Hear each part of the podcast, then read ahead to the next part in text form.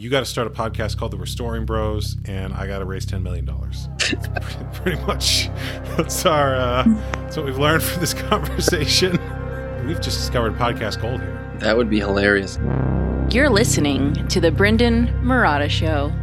In this episode, I talked to Anthony Blood, a social media influencer who is spreading the good news about foreskin restoration. Now, if you don't know what that is, you can watch my feature length documentary, American Circumcision, or continue listening to this episode because we're going to talk about that and a whole range of topics, including how to build a platform on social media using short form video. We're going to talk about foreskin restoration versus regeneration, which is right for you, which you should either wait for or do now. And we're going to talk about the healing process, especially how men heal differently. And I'll talk a bit about the completion process, something that has helped me in my own healing journey. Plus, as you probably guessed from the intro, we joke around a bit and have some fun. So, without further ado, here is Anthony. For those in my audience who are unfamiliar with you, how would you introduce yourself or what would you say that you do? Well, I just say I'm a pretty ordinary guy who just discovered something that that is ordinary, at least in this culture, which is that I was genitally mutilated at, AKA circumcised, you know, to use the euphemism that we all know. Um, and I discovered that very late in life, you know, 25 years old, a couple of years ago now. And uh, I had never identified as a circumcised male. Um, I had only known of that word as that, you know, four syllable word. I knew that it had to do with with genitalia. Um, and that I guess it happened to me. I don't think I ever really thought about it.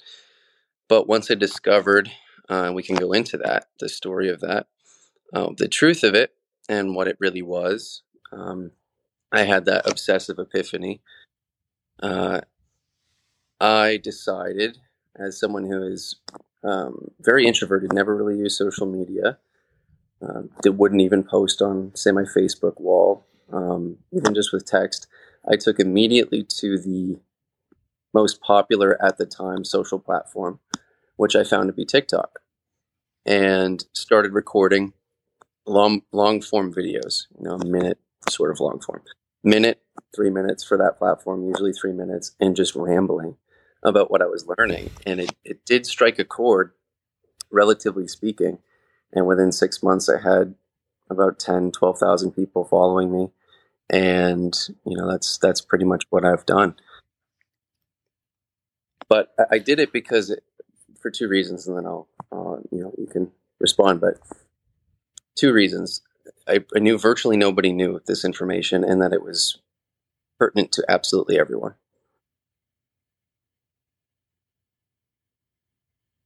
And you mentioned uh, that you, how, actually, how is it you discovered this issue?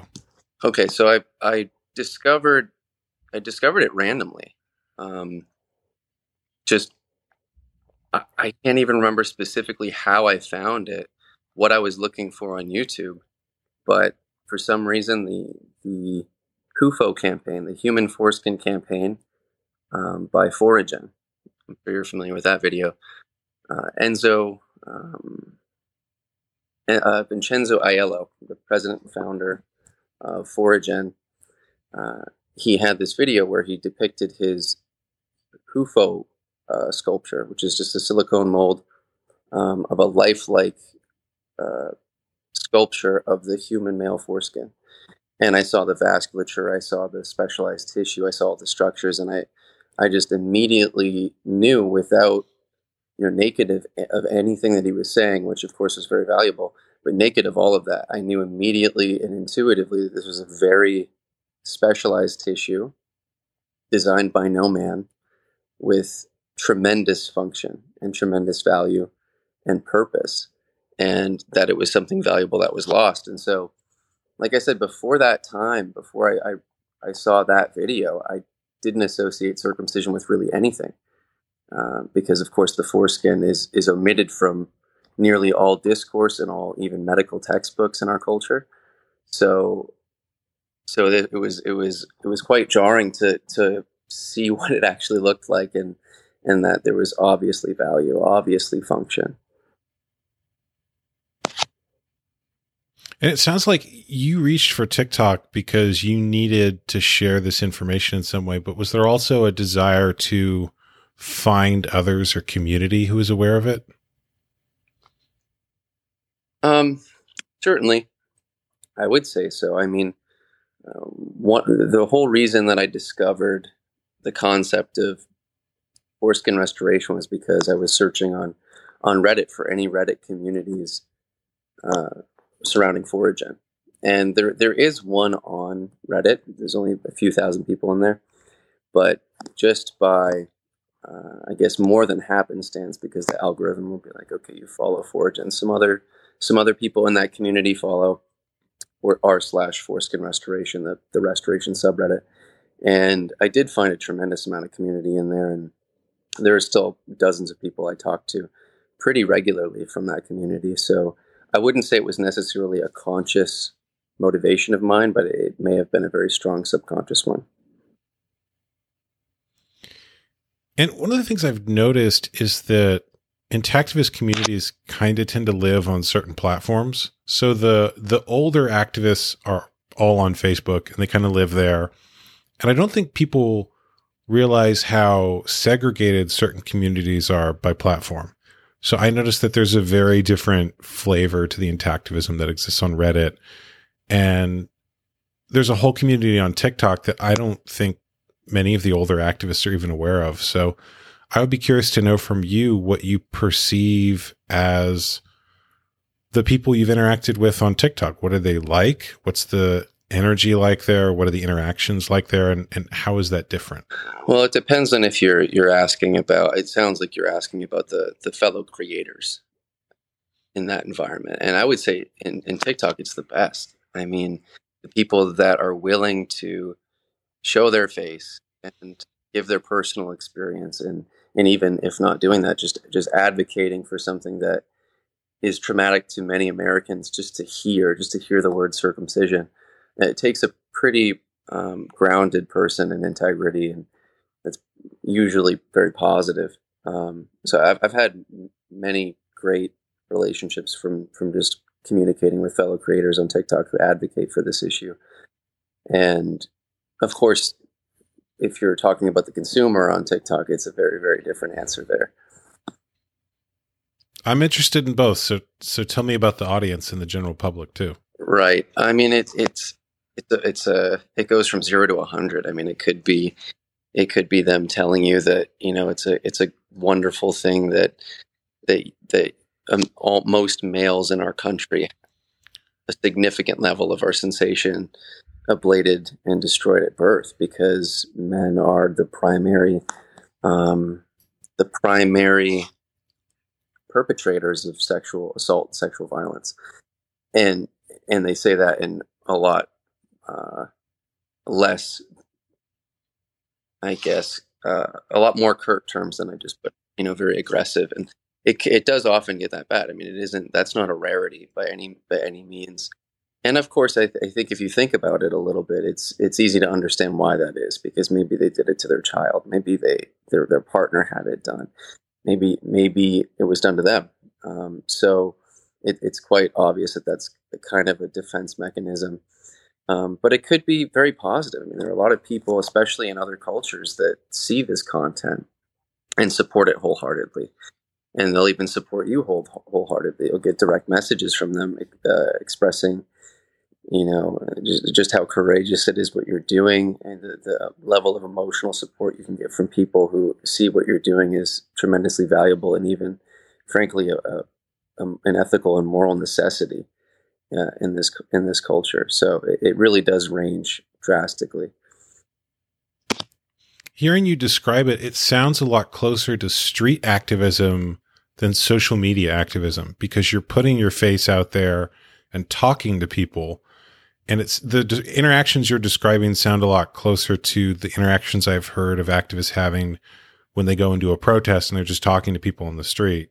Because TikTok will go across the feed of of everyone and it, it gets pushed to people who interact with it and the people who interact are either going to be supportive or emotionally reactive to the content in some way.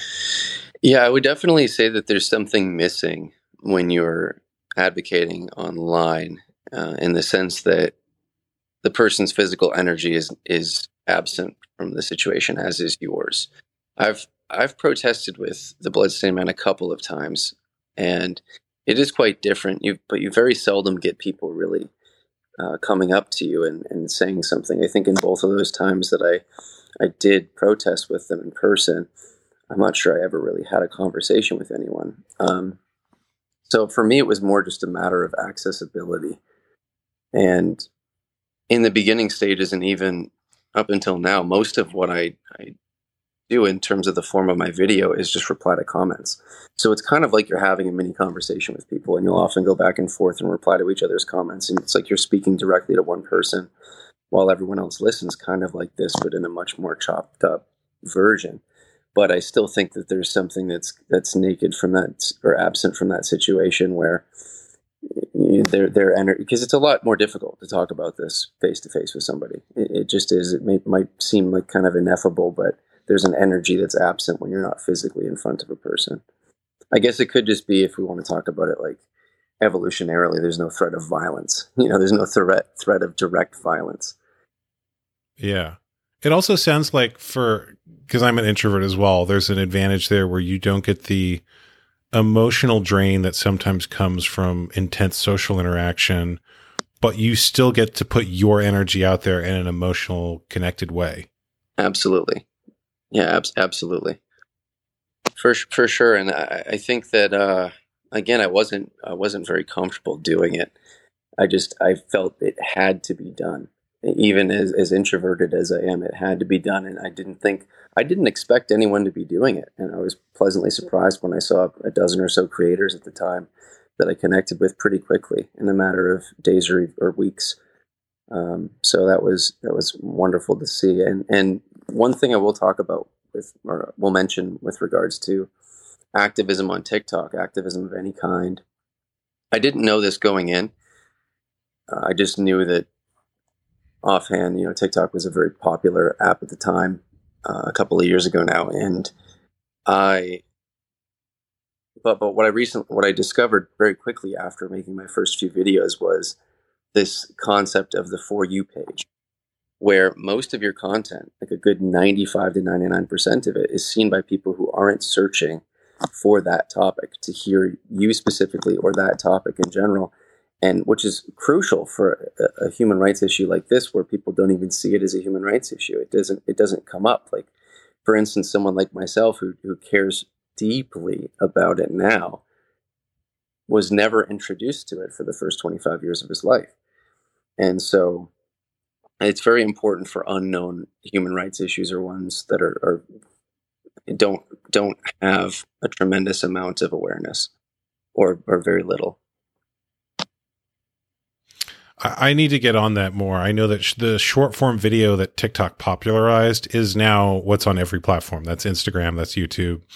And I've I did a podcast in part because I knew I could break it into shorter videos, and I was originally thinking of doing that for YouTube, but I, I just haven't put the time in yet to breaking this down into things for TikTok and all those platforms. So eventually, yeah. it's going to come. I kind of think that would be I almost want to say that's more important if you're trying to acquire followers because Oh, I know it is. I know it is. I know it's something I need to do. It's it's that in the past I've either had to do it myself or I have to pay someone to do it.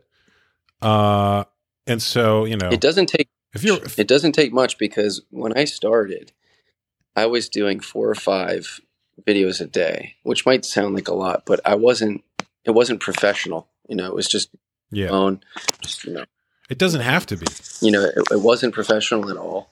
I didn't script anything, and it, it, just didn't. It took maybe twenty minutes a day if I was going kind of hard at it, and yeah, and, in several months I had thousands of followers, which again isn't a lot, but it's it's it's not necessarily. I think that in a year, someone who was taking it pretty seriously, and by seriously I mean just posting as frequently as possible, uh, could get to 50k in a year, even for this subject. Uh, that's wow. not a joke anymore. I don't. I don't think. But it's it's tough at that point because then you have to deal with specifically on TikTok people uh, people reporting you constantly, breaking uh, what would they call it? The the community guidelines. You know, being temporary Right. banned, being permanently banned. I've been permanently banned, and and I recovered my account because uh, I I had discovered that there was a feedback link on TikTok's website, and I just wrote up a semi-formal but terse email saying, oh, "I talk about a human rights issue. None of my content infringed upon the community guidelines. Thank you." That's pretty much it, and I spammed them you know, 12, 12 times a day, just sending the same thing until three days later they gave it back. I'm amazed that worked, but I'm glad it Did. I know, and it's worked several times. Uh, but that's especially once you get to. I mean, it could just be because I only have, a, uh, you know, twelve thousand followers or whatever I have now. So, but but and I think it's part of the reason I haven't really been focused on trying to grow so much because I wonder what would happen if I if I made it to six figures. At that at that point, you know, you actually you have a tremendous amount of influence. I feel like at least relatively. So, and certainly with respect to this issue, I mean, there, I'm not sure there are any any people who have a, six six figure audience who are talking solely about genital mutilation of infants. I mean, that's I don't think anyone has that. I, I'd love to be proved wrong, but but once you do, of course, the the, the disproportionate amount of people reporting you to TikTok for infringement upon community guidelines is going to be pretty astronomical. Uh, it's, it's And they're just doing that because you're talking about things that pertain to human sexuality and Yeah, and yeah. and that's going to get lumped in with all the stuff that's It- just showing human sexuality. Yeah, sure. And, and I mean, I think that that's the, the the sexuality part's kind of the scapegoat of it. The real motivation Yeah. drama.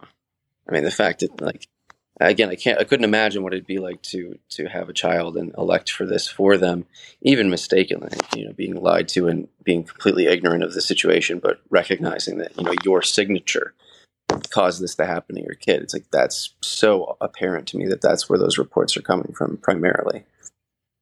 Hmm. Give me one second. I have one thing I need to fix in the background of my show. Sure.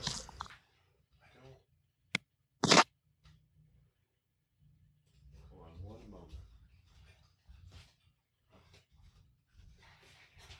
Somehow.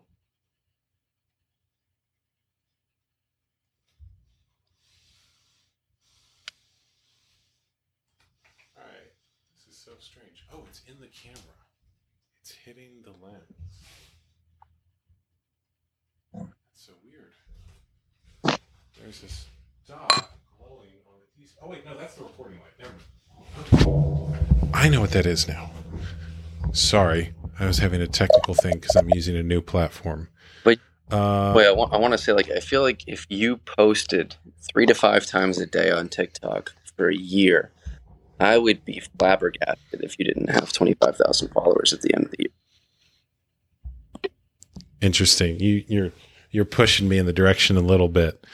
I'm cons- I would consider I what I here's what I'd really like. Um, there's some people who've gotten big on TikTok, not by posting themselves, but by having their interview clips thrown across multiple channels. So I know that you know Andrew Tate, his Yeah.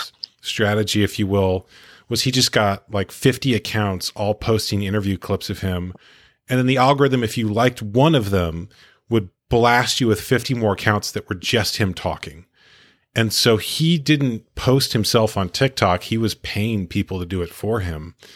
And I, I would, I'm putting that out there because like there's a lot of clips of me speaking on the internet. There's a lot of episodes of this podcast.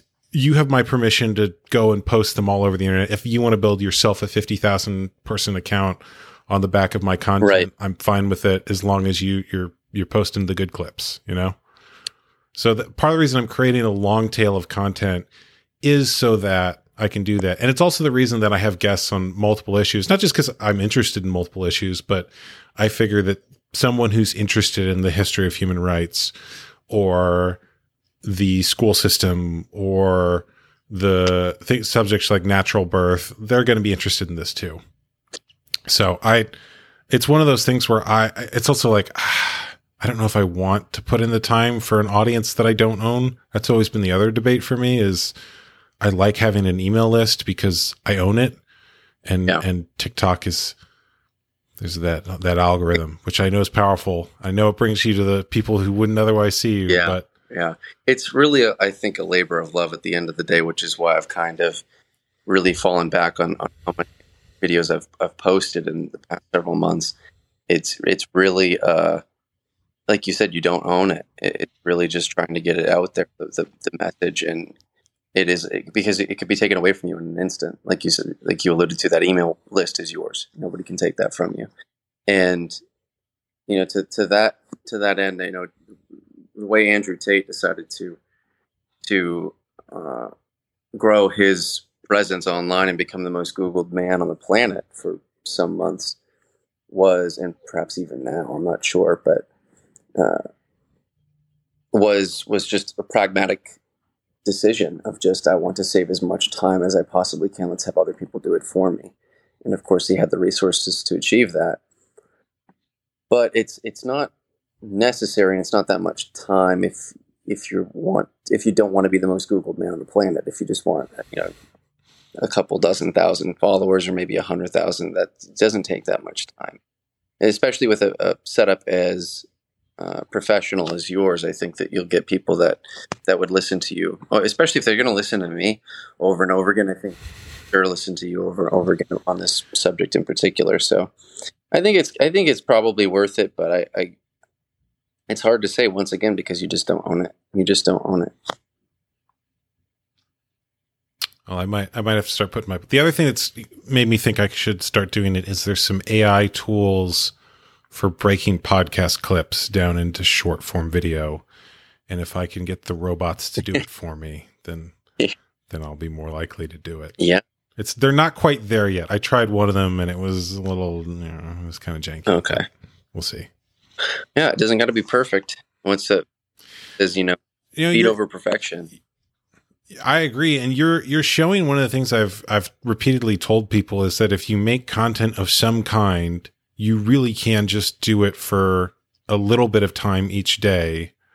Like the articles that I'm putting out on Substack are about a half hour of work each, and you know, an hour a week, and you've got an ongoing place to publish, basically. So it sounds like you're doing the same principle on TikTok of just, you know, 20 minutes a day, posting a few videos, answering people's questions. And that's what I've seen from people on TikTok creating, you know, content around this is that they're reaching and having conversations with an audience that wouldn't normally hear this. And so I, I, would be curious to hear more too about what sort of responses you've gotten. Are there any people who've had a shift of some kind as a result of uh, hearing your your content on there, or who've thought about this issue who wouldn't otherwise think about it? Yeah, I would say that it's it's out of the norm when that does happen, just by virtue of the, the nature of people and how they hold opinions and they sure. change them. I had this conversation with Brother K, and he confirmed it. I would say roughly ten percent of the time, I, I told Brother K that you would get someone who actually changes their mind, and it might it might be less than that. It's give or take, but it's it's certainly less than than half. I mean, well less than. Uh, most of the time, when people come to an, an argument or a discussion where where opinions differ, especially about something so intimately uh, related and related to your kids, related to sexuality, I mean, it's just that percentage is going to dwindle and dwindle. But it does happen. It does happen. I mean, sometimes it could be a you know I'm honest. I'm honest and open, Kirk, frank with a person that I'm not here to change your mind. You know, the, I understand that these one to three minute clips are not going to be necessarily sufficient, especially for a scientific person, because it's just me talking. You know, what evidence do I have? I don't have, um, you know, Enzo's model. I don't have a foreskin. I can't tell you the experience of that empirically, but I, I have, you know, many hours reading books and watching these documentaries, listening to lectures at Ivy League schools. Here's a resource. Go check it out. And then when they come back, if they ever do, which I could probably count on one hand how many times that's happened, they're like, holy crap, I was very wrong. And this could have been, and sometimes was, someone who is very aggressive beforehand. But for some reason, uh, you know, their intuition was maybe I should go watch this. It just doesn't happen that often. Um, but there are people who are who are already at a level of consciousness where they were open to being wrong right off the bat, and your content did it. You, know, your content was just, oh man, I didn't know any of this stuff, and just a simple Google search checks out. You know, it checks out what you were saying. You know, those facts were true, and and there you are. I, I changed my mind, and I'll protect my kids. So even if 10% you said change their mind, you've got 10,000 followers, 10% of that would be a thousand people. And I think that that is something that gets lost when talking about reaching people through media is, oh, like most people don't change their mind. But if only a small percent change their mind and the content has a large enough reach, those are big numbers. Yeah, and that's just the followers. I mean, that's not people who decided not to follow me and just went on with their day, and which is probably most of the people whose minds have been changed. People who didn't want to continue listening to the guy saying "Don't cut baby dick," right? you know, to be to be kind of you know Joe Rogan and comical about it. But yeah, be careful of the frame. Oh, yeah. You're you're losing your eyes sometimes. Right. There we go. You can adjust it up if you want to lean forward, but just you know want to make sure we get we get. A good shot. I think shot. this is as good as it gets right here. All right. Uh, so what else? So you've been reaching people through TikTok. What else have you been doing or discovered on your own journey with this issue? I, I mean, the, the, only other place I've been extraordinarily active would be uh, maybe extraordinarily, but been active in a community is the restoring community. Particularly yeah. on Reddit, like you said, there there tends to be some segregation with respect to certain avenues in the activist community. And Discord is is pretty big, although I don't like that platform too much, so I don't know a lot about about that. Uh, just the user experience for me isn't. I don't fancy it, but but Reddit has been a place I've been active. And then just in my personal life, I talk about this issue with a lot of people. And a lot of, I meet a lot of people because I've done ride sharing quite a lot. I've given like a thousand rides in the past, I don't know how much time, but I've, I've spoken with most of those people on this issue. It only recently got me in trouble, but I just don't really have much of a filter. I know everybody needs to know this, and there's no good place to bring it up. There's no good place whatsoever. Uh, so uh, and most people have been amenable to having that discussion, all but one, um, who did report me, and I was banned for like a day. But but that's all. I'm fine now.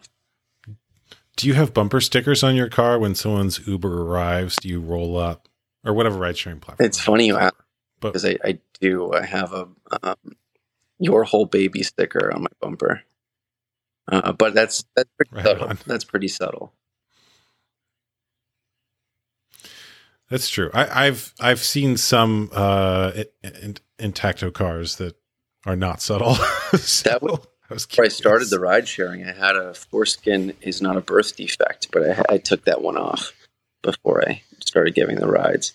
You know, it's funny because the, the instance where I did actually get reported, I I used thicker kid gloves than I ever did, and in the report they said that I explicitly referred to my own personal genitalia but what I actually said was I had an unconsensual surgery that most males have in America, and I honest, I honest to God left it at that, and talked a little bit about human rights. Never referred to genitalia or let alone my own, and uh, they knew what I was talking about. I'm 90% sure they had a son or multiple sons, and that's why they consequently reported me. So, but but most of the time you're not going to get that. It's it was once again kind of surprising to me how many people were willing to discuss it, perhaps out of a, a um, being overly agreeable, maybe much of the time, but still a lot more people know, and that's all that matters to me. It's funny sometimes the conversations that most offend people have nothing to do with what you said to them, but their uh, level of capacity to be offended We'll put it that way, or their their pre-existing triggers. I, I found that sometimes when I'm publishing something, they're saying something that's very gentle from my perspective. what determines whether how it's received often has nothing to do with me and has more to do with the other person. And it's also that it sounds like a lot of the time you're speaking to people, you're coming from a place where it's okay for you. And that energy of this is a normal thing to talk about transfers to them. And so they, they fall into that frame. Oh, that happens so frequently. I'm glad you said that. And I've had people explicitly note that to me that this is something I don't ever talk about with people. My own family, my own male friends, we never talk about this, but for some re- for some reason with you, I'm comfortable talking about it. I've had dozens of, of men after I do like a TikTok live, which has been very very successful, but for me in terms of how many people see it, how many followers I, I can acquire from it, but also been very successful at getting banned. I've never been more reported than when I do these lives because sometimes you have 25,000 people that saw it over the course of an hour and you get a, you know, a lot of eyeballs on it. And uh, but but after that, you know, I'll sometimes mention my Telegram or my Snapchat or something for men to come and you know inquire about restoration or you know just to chat about the issue and learn more. And I remember sometimes after a live, I'd have a dozen people that added me on Telegram or something, and then we'll talk about it, and they'll remark on that. They'll say, I don't have anyone else that I can talk about this with, but it could have just been that phenomenon that you mentioned of just when you have a, a comfortability with the subject that translates and, and transposes into their own their own attitude. I'm curious what percentage of men that you speak with are interested in restoration or things like that? Because you mentioned a significant portion becoming interested in that or reaching out to you and, and wanting to be involved in conversation around that or communities around that after speaking with them? Nearly all of them. Interesting. So once someone becomes aware of the issue, their their next question is, okay, well, what can I do about it? How can I solve this for myself? Absolutely, nearly all of them, and in part because they just don't know that that restoration isn't because they strike me as kind of gung ho about it. You know, what can I do about it? But they don't know the specific anatomical features of the foreskin, just how specialized it is, and just how incomplete the ancient stretching technique of foreskin restoration actually is. That's not to say you shouldn't do it. There's tremendous benefit to it relative to being circumcised. But it is still incomplete, and it is, as I've heard before, and I kind of liked this. And this, again, isn't like a, it doesn't mean you shouldn't do it, but it is kind of the wild west of body modification which is also kind of ironic because we're just restoring something that we were born with, that every male is born with and has been born with for tens of millions of years if we extend back to our mammalian ancestors. So it's it's even though it is kind of the wild west of body modification, it's just because it's such a sensitive sensitive part of our anatomy. It's something that hasn't been scientifically discovered. It's not popular. It's not quote normal by any means in most people's eyes.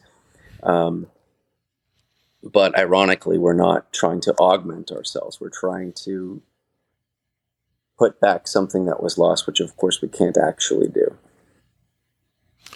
I mean, is it the Wild West though? Because at this point, there have been tens of thousands of people who've done it. Yeah. There's organizations dedica- dedicated to it. There's a subreddit. Yeah, um, yeah. I mean, it's it's certainly more established yeah. than you know various other body modifications that people are interested. In. For in. sure. I mean, I think. I mean, I just think about how many people probably have gauges. It's probably millions. Yeah. I think Ron Lau, who I know you've, I think you you probably interviewed for Americans. He's in the documentary. Yeah. yeah. I think he quoted. I think he said something like a quarter of a million men worldwide. He, he assumes. Now, let's say even if it was double that, even if it was a half a million, there's a lot more people getting piercings and gauges and you know probably breast augmentation and all that sort of. Uh, it's still more than the various transhumanist things oh. people are interested in. So it's still more than people who've had like a computer chip implanted or interested in Neuralink or are wanting to do, you know, various other like gene therapy. It's more than that. I mean, these are these are things that people are talking about just as possibilities now. And I remember when I was growing up, I read a book by someone who'd gotten a computer chip attached to their nervous system that allowed them to interface with certain things. And this was like a brand new thing that people were talking about. So that is what I would consider the wild, wild west. Or there's a documentary I saw where someone injected something that was supposed to alter their DNA. Like that's something where, you know, people are doing stuff and, and no, I agree with you. I agree it, with you in actuality. Like in reality, you're right. That is the wild west because God only knows what's going to happen. We know what's yeah. going to happen if you cover your glans. It, it, it's most likely going to dekeratinize and become mucosal again. You won't have the same kind of sensation you you otherwise should have had, and we can talk a little bit about how much you may or may not have. Um, because I feel like I have a pretty good concept of that, although it's certainly by no means objective or scientific. It just hasn't been studied. Uh, you know what I think you're getting at though with the Wild West comment is that it's not yet commercialized or publicized. I, I would might use the word underground in the sense that something like breast implants is commercialized. There are people who make their their living doing it. You can see billboards for it in LA and Las Vegas and places like that it's a known thing that people do that's a part of the culture to the point where people will make jokes about it. Whereas this is a thing that exists that not everyone is aware exists. And so even though it's known how to do it, there are some people who are running businesses that sell products to help people do it. It's not established in the mainstream the same way.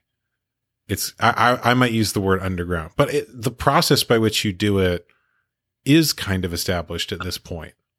Yeah, absolutely. Uh, but I think you're right. Certainly it's it's it's. I think that it's sort of the Wild West because of that underground nature, but it's also because it's your most sensitive anatomy and and your your anatomy that specifically for young men you care very much about, and you are doing something that is permanently altering it, and it has not been studied. The the perhaps most importantly, what you're going to feel and just how normal you know it's going to feel relative to being intact and feel and function. It, it's not assured for you. You just have what other men who've done it can say. So that's that's really that's really what kind of in my mind makes it the wild west. You just don't know what the outcome is going to be. I wonder how much of that is socially constructed, though, on the other issues. So, I mean, there's things with breast implants where those go wrong, or like they burst inside a woman's body. There's something that they used in the implant that was toxic.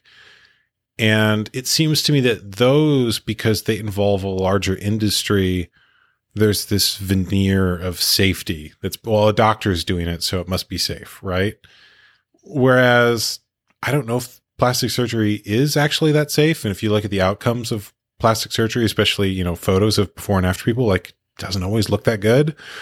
Um, and I, I, there's someone I knew at a gym who had gauges in his ears and he stretched them to the point where they would move around too much when he ran. And so he would wear headphones when he ran because like it was actually uncomfortable otherwise. So he had to have headphones to hold them in place.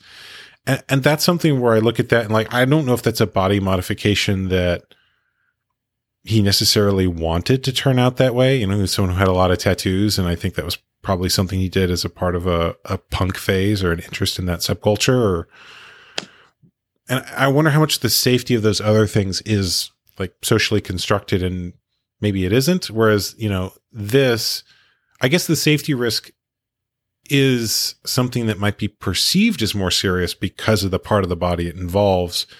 But I don't know that the safety difference is actually that different between it and other body modifications.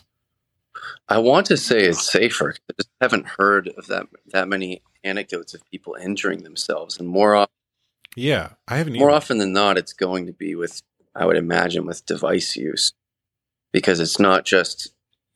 In, and this is an assumption. I, I don't have data for this, or, or even just very powerful anecdotes that I can rattle off the top of my head. But I just imagine if you're using something other than your own hands for for a tensioning system, for the force that you're, you're, you're putting on, you're exerting upon the tissue that you want to expand through mitosis, you don't have that direct feedback from your own body. You're not the one doing it. And so I'd imagine most uh, most injuries can just be avoided by foregoing devices and doing it the way that men did it thousands of years ago by using. They used to use um, I forget the, the the phrase, but it was like leather twine because they didn't have that much to to grow back, right? Because the the circumcision of old was drastically different than the contemporary one and much of the glans was still covered. Much of the head of the penis was still covered, and it was muco- mucosal. So all they had to do was just tie a little bit of you know leather string or something, and keep it there. And eventually, over you know months or years, it would stretch back to where it where it should have been. And so I, I kind of think that that is the way to go. Keep it as, as simple as possible for, for those reasons, in part for, for risk mitigation, but for other reasons as well which of course we can we can discuss if you if you wish. Well, I'm curious what sort of decision making process people go through around that because re- restoration is a multi-year process based on everyone I've spoken to about it. Some people are able to do it quicker if they commit and they're they're young and healthy there's also the possibility of some future technology allowing for a more complete regeneration. So there's talk of things like stem cells or, you know, gene. There's, I mean, I've seen a lot of headlines too that say, oh, if you can make it another 30 years, then you'll live to 150. But, you know, the future is unknown. So I'm hopeful for that, but who knows? Um, and I'm curious what sort of decision making process people go through around this when you talk to them. Because it's not, it's a decision that involves a lot more than just, you know, reason. It's, it brings the whole of a person and all of their emotions and feelings and subconscious mind into it. Right. Well, I can share my experience first. Uh, sure. Because it's, I'm not sure that's a question I've necessarily asked many people. Uh, and they all seem to be very motivated. And I, I assume it's mm. just because they recognize it's something they should have had. So there's not a lot of once they realize that it should be on their body, they want to get it back, and they're very passionate to do that, especially when it pertains to their sexual fulfillment. Interesting. They're a young man, they want to get that back. I mean, it's it's like obvious. Let me do something. Okay, this is all I can do. All right, I'll do that. And so I don't think there's that much beyond that. There's certainly men who start to restore and never finish, and it could be because it was just taking too long or too difficult, or or um, or because, like you alluded to, there is potentially promise of something that is more regeneratively complete. Uh, and I would say for myself, it was kind of unique for me to discover this issue through one of those avenues that was addressing how to solve this problem for men you know, I discovered uh, the issue of circumcision, the reality of it through Foregen, which is, of course, a regenerative medicine company that you're familiar with. You did a podcast with the former chief science officer and former uh, chief operating officer of that company, which I'd absolutely recommend to anybody listening um, to learn more about that company, but we won't belabor the point. Uh, but that that's how I discovered it. And so for a, about a month, I didn't know about restoration. So I was just constantly asking myself, you know, how can we get more eyeballs on this company? How can we let people know this is an issue that needs to be heard and needs to be supported? And about a month later, I was on Reddit and discovered the Restoration Forum. And it took me about 24 hours to realize that, at least at the time, restoration was absolutely the way to go and and still sometimes I wonder if that's if that's absolutely true, um, because again we just don't know how it's going to impact a future a future surgery. Um, but the consensus seems to be when you ask even uh, I got to be careful about what I say here because I've talked with some of the people uh, in Foregen who probably wanted to keep some of some of this uh, information. Um, I can edit stuff yeah. out if yeah, it's problem. I just know that they they don't want to make any promises that they can't keep, and but but what I will say is that people I've talked to uh, have been very confident that there shouldn't be any issue. Although those so those same people are not scientists. You know, one of well, this is go ahead. This is true of every startup right. that anyone who starts a company or is trying to do something is doing that because they believe it's possible. Yet they are trying to do something that's never been done. And anytime you do that, there are unforeseen challenges. So, I, I, without even talking about any inside information, I've looked at their public stuff about how they plan to do it. It looks possible to me. And yet, anytime you do something new, you know, what is possible on paper might be completely different in practice. Yeah, so they're they're very confident that achieving their mission is possible. I think it was Elena Bondioli, one of the chief you know, scientists on the uh, biologists on the on the team, had said was, "Yeah, absolutely, it's possible." When Enzo asked if it was possible, but what I, what I meant was whether it's possible to man who's already been restored. Right. They they don't like that question because they don't want to be sued if it's not possible. Yeah. Oh, and it's like it's we don't know what the impact would be on someone who's already what's that. So and whatsoever. I also think it's possible using technologies that already exist now, and even in ways that Foregen isn't looking into. So I've seen stuff where people use sonic waves to regrow teeth that someone has lost. I've seen research around using gene therapies to do regenerative medicine. So injecting the DNA of an animal that already regrows its body, like a salamander. Uh, I've seen the, there's the method that Foregen wants to use, which involves building a scaffolding out of stem cells I actually think there's probably a, a, dozen different ways to do it, and some of which already are possible with the technology we have now. You just need a pile of money to do it. and so I'm I one of the things I've dreamt of doing is getting, you know, like 10 million dollars together and doing what Elon Musk did with SpaceX and saying this is, you know, instead of the uh, X prize, we're going to have the D prize first person to do this with you know these requirements you have to have the nerve endings and the nerve endings have to work and whatever else you put in there. Uh, first person to do this gets the pile of money and then you just have teams compete. I, I feel like that would be a great way to do it you know which you know you have to get a pile of money but piles of money exist in the world. it's, true. it's possible. Yeah. That's a fantastic idea actually and i, I do the d prize the d prize.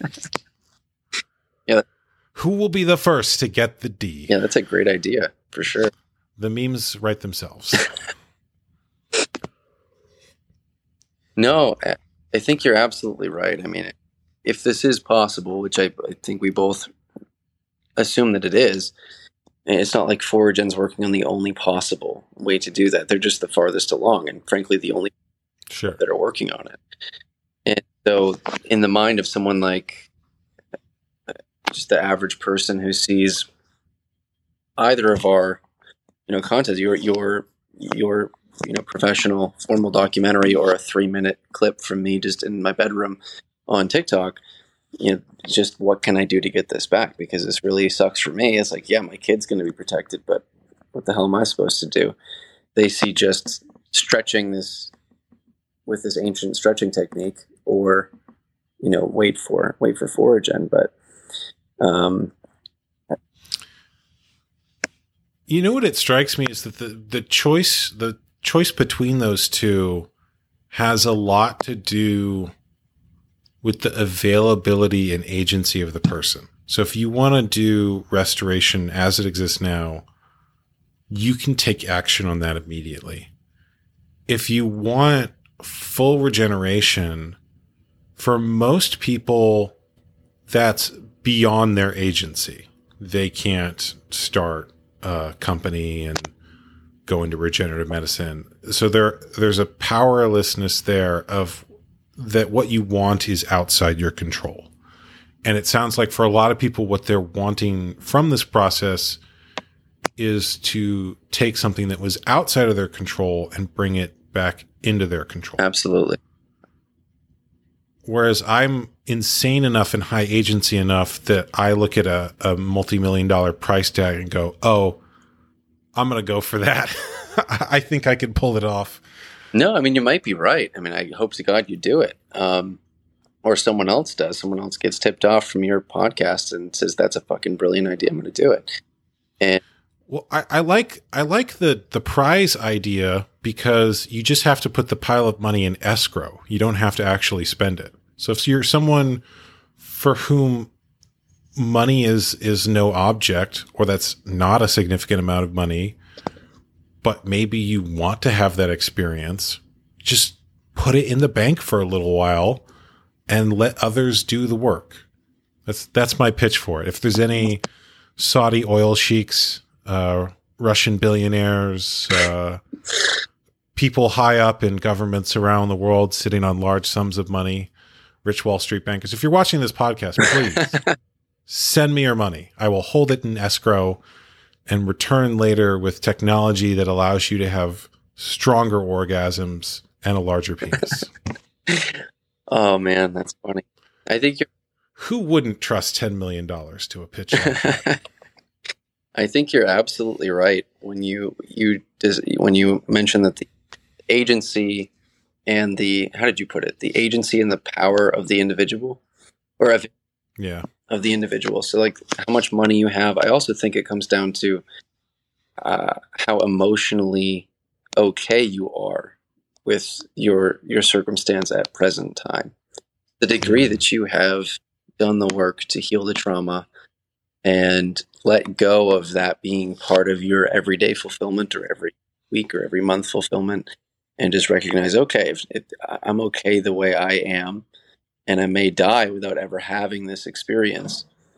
I may die without ever having this you know biologically um, natural and uh, naturally intended experience that i was supposed to have to even remotely the the way it should be, at least in terms of sensation. Maybe not in terms of emotional fulfillment. I mean, perhaps that's that can still be achieved uh, to be identical as to what it should have been if you were intact, but but certainly in terms of functionally and mechanically and sensationally, it's not it's night and day.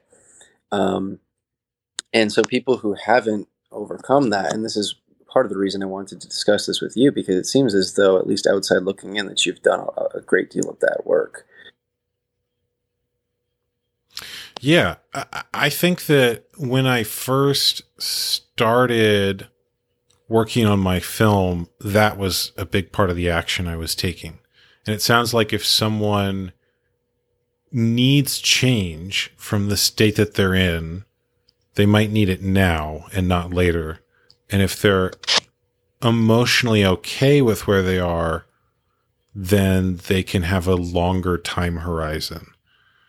And so it sounds like a lot of the people coming to you or talking about restoration with you just found out about this issue. They haven't done any emotional integration around it yet. It's very raw for them. And this is part of their process for that.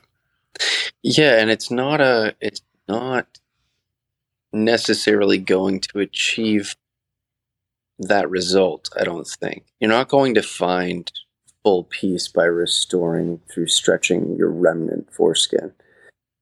Uh, now, I know that's a kind of a general statement, but I think it to be generally true because it's not going to recover everything. And someday you're going to discover that, more likely than not. And so there will still be some kind of you know, victimhood or gripe to attach yourself to emotionally or mentally that you still need to do some kind of emotional or psychological work to to overcome and let go of.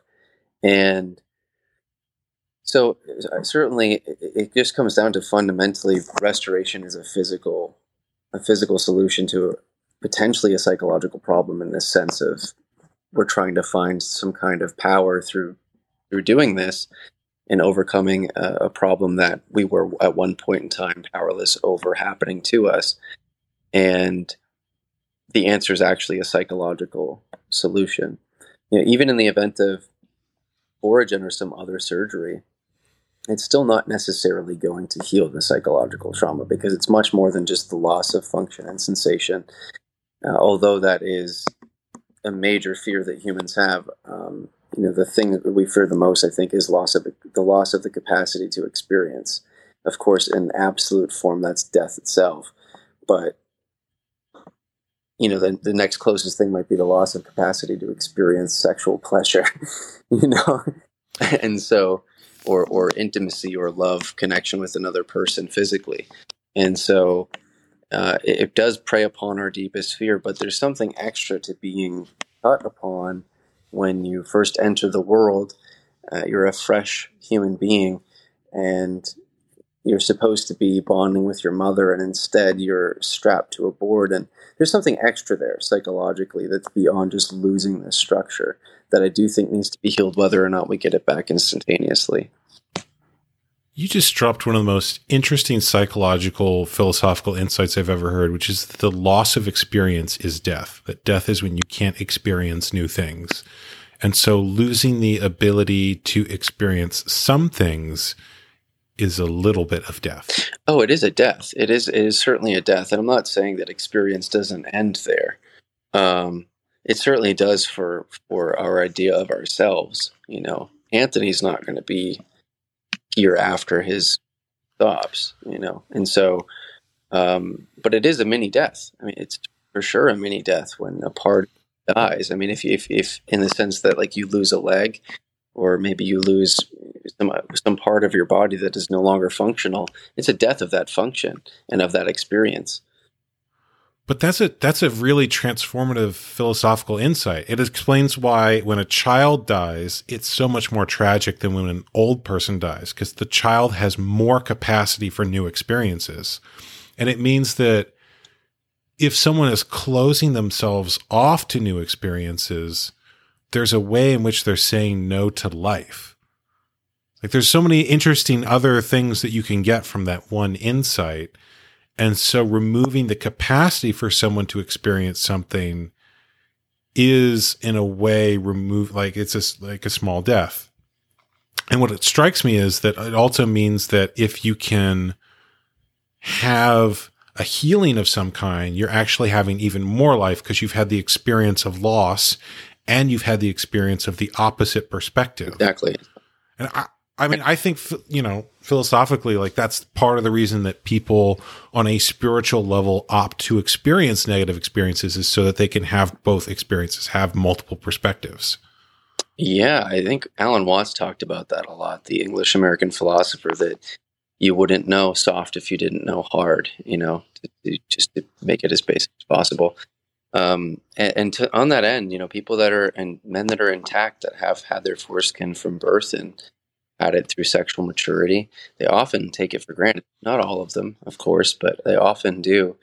And meanwhile, you know, once there's the first man who's regenerated, who lived his entire life uh, sexually diminished and dysfunctional, will will be eternally grateful for it and and so it's just uh, it's just a matter of perspective. But I think that the fear of the loss of the capacity to experience, it, I focus in large part on the fear there. That's why there's there's so much so much trauma around this issue. Why there's so much uh, denial, anger. You know, there's the stages of grief because you're grieving. You're grieving something that is is kind of a death, that is a loss, and often for another person, not not yourself uh, you know, even if it happened to you, it's kind of a loss for your partner as well. It's and, and if it was your parent, it's a loss for your child. Like, you know, God forbid. By the way, I'm curious. Have you done any emotional healing work around this issue in some way? I wouldn't say specifically. Um, I, I've I've definitely. I think the one thing I've tried to do is just psychologically try to surrender to whatever I'm feeling and not and not try to push it away. I wouldn't say I'm even remotely perfect in that. I would say it's a mustard seed of faith I have when I try to do that. So, you know, maybe 10%, 5% of the time I'm doing that. But I think that's kind of just, it's really the only thing I've, I've been doing apart from um, just trying to be of, of service as much as I, as I can, which I know you you criticized actually in your in your podcast with Jordan Orell that intactivism in and of itself isn't remotely therapy.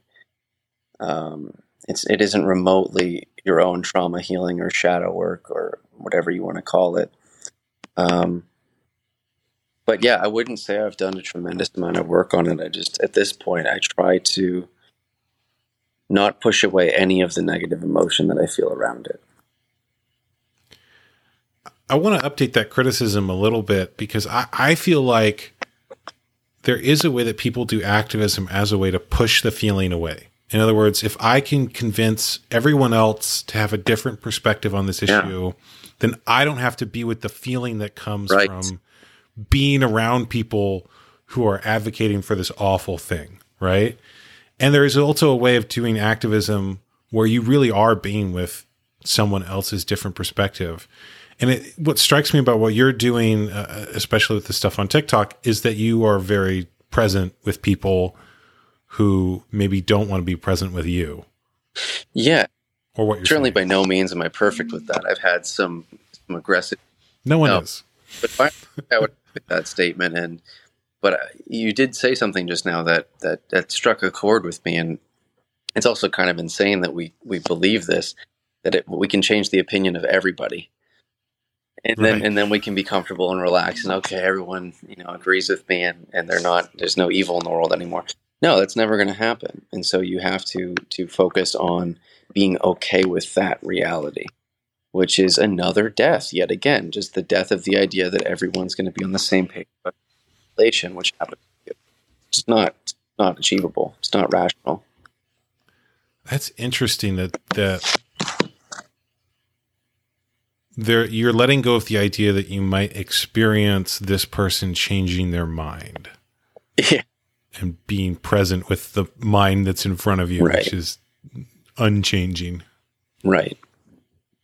Yeah, and it's uh it is infuriating though. It is infuriating when people can't see can't see the so obvious fact. It's just so obvious. I don't the only way to un- well there is there's a way which they're saying no to a new experience too. Oh. They're saying no to the experience of having their mind changed or learning new information of like, I'm good where I am right here. don't try to move me. Yeah, it's just I don't want to grow. It's saying no to chaos. Um, I think it was. well, hold on. Why the word chaos? I think it was. Uh, I mean, I'm I'm I'm borrowing from JBP from uh, Dr. Peterson when he said that most people say no to something new that they could learn because they don't believe that they could accept the or tolerate the chaos. They don't believe they could even really mm. survive the chaos of learning that new ugly truth. And I put that dreadfully when I paraphrase. That's I think I got the point across. I, I like that. I I love chaos. I I'm trying to invite a little bit more chaos into the world. Well, maybe you can if you round up that ten million dollars. Yeah, that would create a lot of chaos. Actually. Lot of Think of the chaos I could cause with more yeah, money. That would be beautiful. Motivation. I hope you get it done.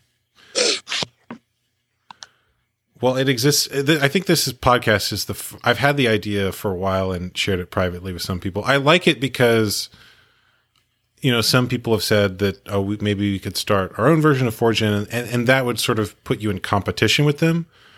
Whereas with this, you're just creating a bounty for them. Like if they're the ones, the first ones to get it, then they can have more money. Right. They do right. It, and they can roll that into whatever they're going to do to promote it. You know. No, that's a really good. That's a really good point. A and also B. The competition's good. I mean, it just means that that each party is going to have to step it up. Step it up. Yeah. Maybe we'll faster. I'm, please, can we have more competition for making the world a better place? What a wonderful thing that would right. be. Right, absolutely. But no, I do think that is a brilliant idea. I'm not. I'm not necessarily uh, a person whose whose opinion in terms of business to to value. It's certainly not predicated on on any of my experience, but I think that it sounds to me like a, a wonderful idea because you're not really risking much, and you have far more parties ideally working on the solution, at least multiple. Yeah. Can imagine. Um, so So yeah, I think it sounds like a great idea, but of course, the, the issue comes in in funding.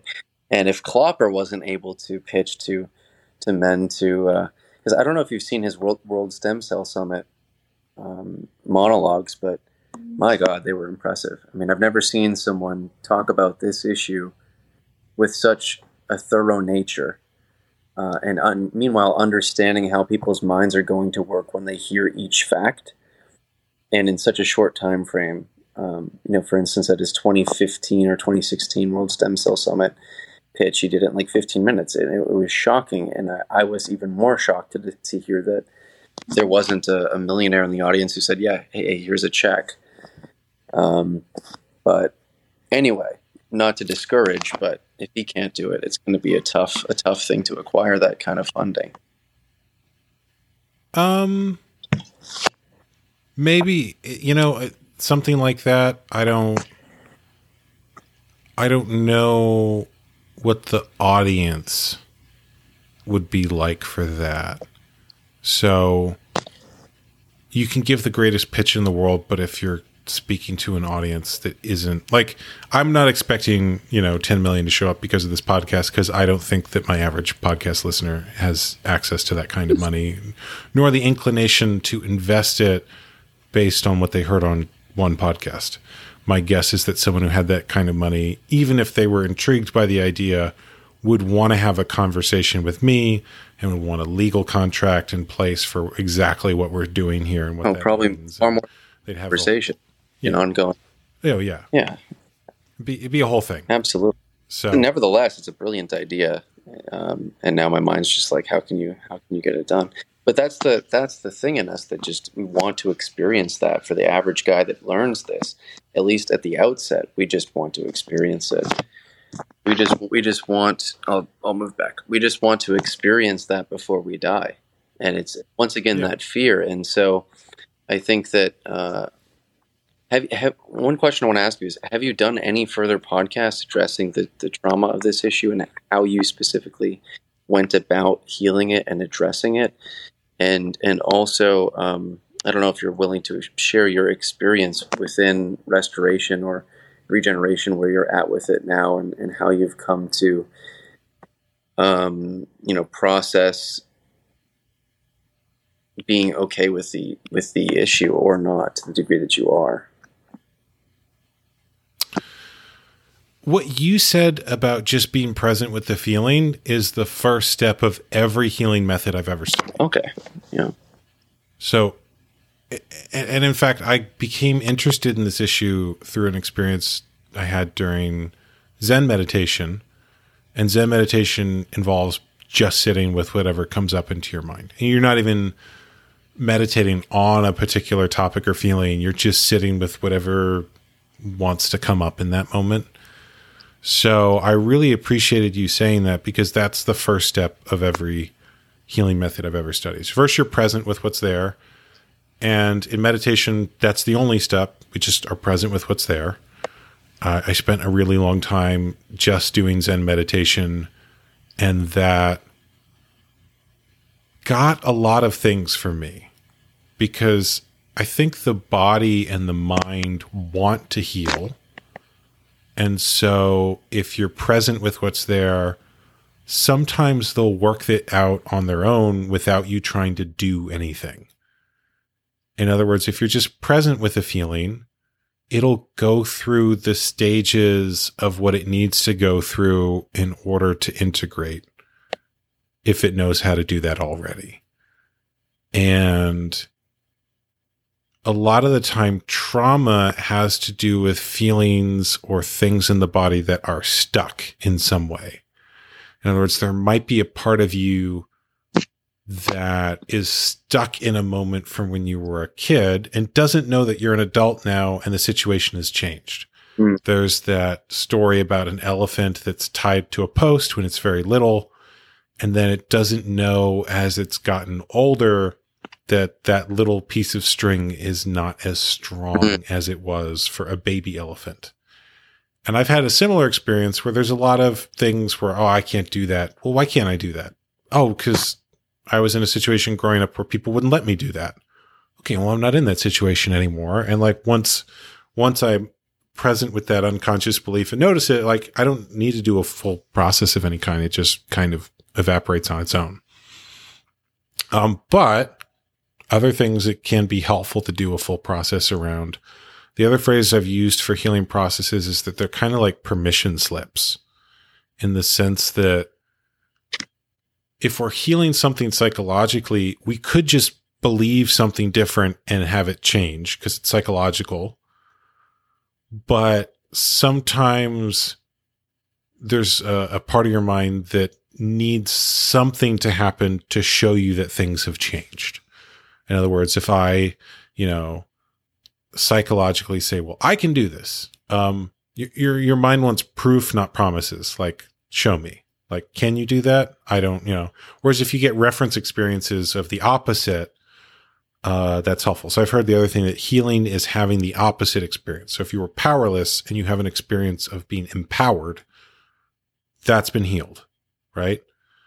And so I think that's the reason that many people are focused on physical regeneration because it's a very obvious opposite experience that would be undeniable to your brain. So, like, if you look down and it's there again, clearly something has changed in an undeniable physical way.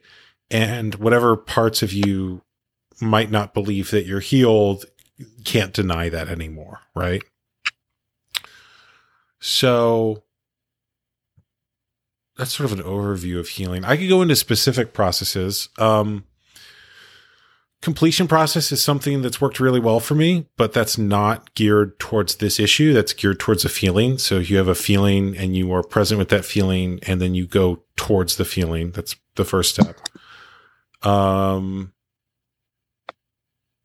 and then the other thing that's helped is somatic processes. So things where someone's work, you're working with the body in some way and just having opposite experiences. So I have a family. I have a child who's intact. Like there's, there's something that has sort of psychologically quieted for me by bringing a child through the process of childhood in a way where they're safe in ways that I was not safe growing up. And it's it's very interesting to do that. I feel like I'm seeing, oh, this is who I would have been if I hadn't had any trauma, which is a really strange experience. I could only imagine. He's great. I love him. He's the best. does that, um, you know, does that then give you permission slips to do similar things like or, or, recognize that you maybe had more maybe even have that power now and it was just you were that elephant with the string it, it, kind of relate to that at all like i feel like the biggest change has been normally I don't curse on the podcast, but the only way I can express this is cursing. Uh, a, I give a lot less of a fuck. in the sense that there's a small number of things that I care about. I care that my my wife is happy and safe. I care that my child is happy and safe. I do not care about anyone else's opinion or what they think of me. And to the degree that others' actions impact the things I care about, I care a little bit. Uh, but even then, I don't care a lot. And so if someone is mad at me on the internet or doesn't like what I'm doing or has a different opinion, I kind of have an attitude of like, well, what are you going to do about it? Like I my my needs are dependent on those people being safe and having enough that I can stay alive. Uh, and beyond that, I really don't care. And so when someone goes off, I mean, even large problems, even things like uh, larger conflicts in the world, I really don't care because like the, the volume on all that's turned down. Um, there have been one or two moments where I was worried about my my son being safe and there wasn't any danger at all. I was just, I was worried.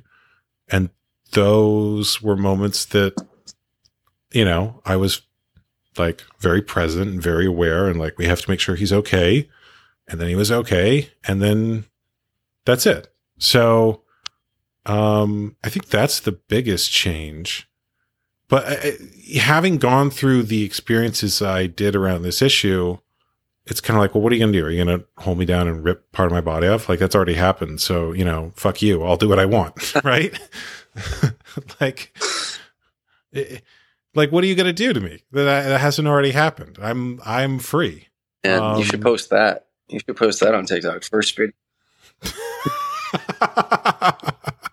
How would I phrase that? I'll just post this clip. I've already said it now. Oh man, that would be great. But yeah, I, I feel like once you're present with the pain or the wound, I think a lot of people are afraid to have the feeling of that happening and they don't realize that once you're with the feeling, you felt it and it's done. Like that's it. It's over. Um you know, like I whatever feelings I was going to have around this issue, I've had them. Mm. Um, and the only ones that remain are the ones that I haven't been present with. And, you know, if I become aware of them, then I'll be present with them and I'll be done with them. That's pretty much it. Yeah. So it seems like the one thing was really, in a nutshell, meditate, you know, be, be as present as possible yeah. fundamentally and work to that end. And that's a very simple thing to do. I mean, it's a very simple thing to do.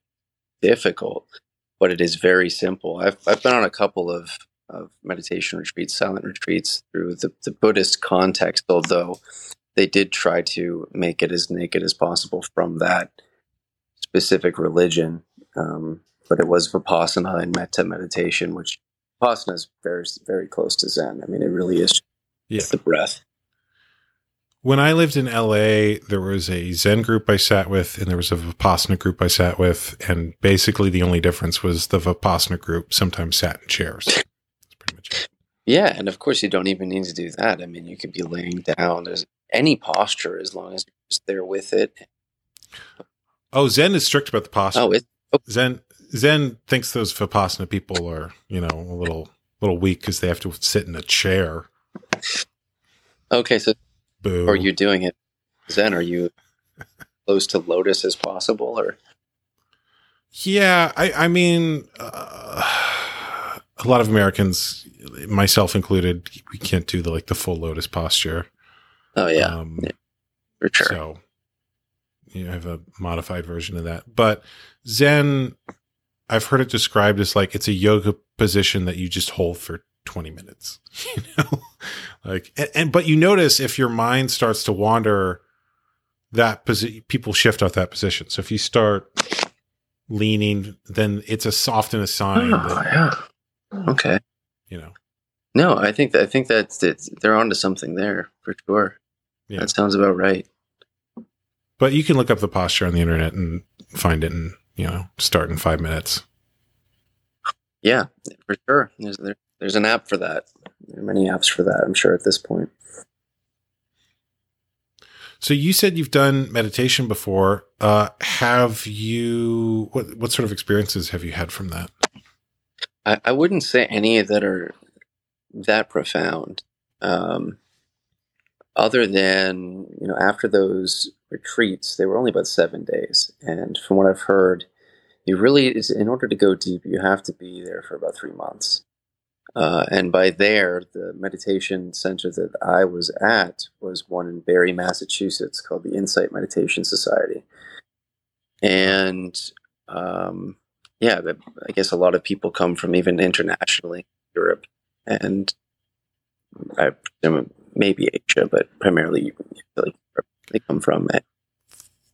Three months is a lot. I've heard of people having really intense experiences on like a week long retreat. That's interesting. Didn't happen to me. I would say. I would say that you know you, you smell better. You any senses that are repressed are certainly heightened post the retreat, like immediately.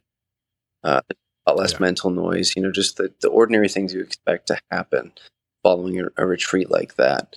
Um, but I wouldn't say anything particularly profound. It could have been because when I was doing those retreats, I was a, a work retreatant. So for because I didn't have very much money, uh, I could receive a, a, huge discount on the retreats by doing by signing up to be someone who would uh, you know um, replenish the bathrooms, you know, the paper towels, and maybe sweep here and there, do the housekeeping, stuff like that. So maybe I was getting half of the experience, but it still it still had a, an, an impact for sure. It still had it. I mean, for you're still in silence. You're not hearing.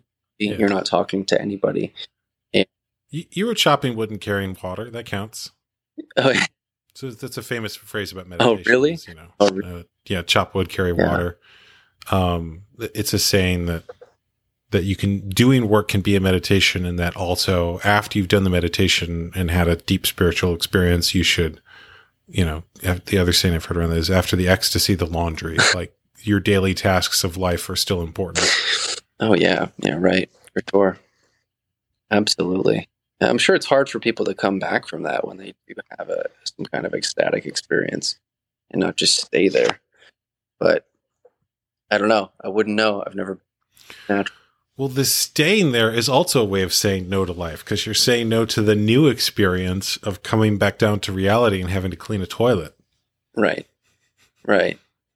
Yeah, it's it's uh I mean I, I can't speak from personal experience, of course, having any any experience like that, but uh at least not sober. But but uh, I, I do imagine for most people it must take a, a, very long time. I mean, I've had I've heard from from teachers at this at this place that quote unquote teachers. Um, not to say they're not not disrespect to them, but just there's not much to teach. You know, it's kind of you're learning on your own by just being confronted with with your own your own thought process and your own feelings and emotions and all of that. But from from many of them, that it, it often takes several months uh, for for something like that to happen. And and I mean, I think it was even Sam Harris who said that before his first retreat, um, uh, of course, he's a he's a you, you're familiar with him. Hopefully, your audience is as well. But uh, he went on a uh, kind of a, a, hiatus for the better part of a decade, meditating almost um, almost full time. I think I think for two years he was almost full time, uh, but many times throughout throughout his decade, uh, his twenties, and he said that before his first retreat, which I think was in Barre, Massachusetts, he meditated for an hour a day for a full year, and he still said doing that and then going into my first silent meditation retreat, it, it didn't really prepare me um, in, in particular for the 90 day retreat. You know, a week is fine, but the, the, there's levels to it and levels that I'm not familiar with, certainly by experience, but at least conceptually, I can, I can understand that if you want some kind of profound clarity or perhaps even healing regarding your own genital mutilation, it might take a while. You know, that's an interesting point that I, I, I think a lot of the times people want healing because the feeling is uncomfortable and they just want it to go away. And actually, if you give the feeling time, it will do what it needs to quicker than if you try to rush it. Mm-hmm. You know, is it saying like, how long will this take? Well, it will take 15 minutes uh, if we take our time and an hour if you try to make me rush, right? I think feelings are, are very similar in that if you don't want to be with them, they'll stick around longer. They're like cats. if you don't want them around, they come towards yeah, you. Yeah, it's a self fulfilling prophecy almost. Like if if you want it to be gone and you're fighting for it to, to leave, it's it's going to stick around. And instead it's it's it's a it's the law of reversed effort which I think Alan Watts talked about in the wisdom of, of insecurity. I think this, I think that, uh, yeah, that's the one I like the best out of out of his texts, and I think that is the one where he discussed the law of reverse effort. And I won't go into it too much, but for those who are interested in what we're talking about here, that's the book to read. Very quick read. You might be able to speak to it. You might know exactly what I'm talking about. Uh, I've I am familiar with Alan Watts only through hour long lectures that I've listened to online, but I understand his books are mostly just compilations of those lectures, so I think I've got a pretty good feel for it. Yeah, I mean, it's it's. Um, I think one of the examples he used to explain or describe the the law of reversed effort that when you try to sink, you float, and when you try to like imagine if you're in a body of water, if you just lay there and you try to sink, you float, and if you struggle and try to try to float, you sink.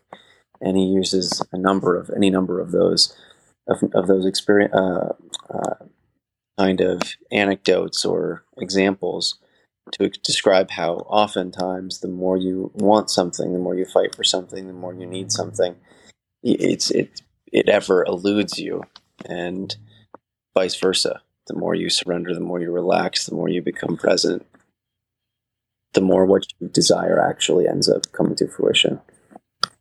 I was introduced to that concept through the Tao Te Ching in a phrase in there called Wei Wu Wei, which means action without action.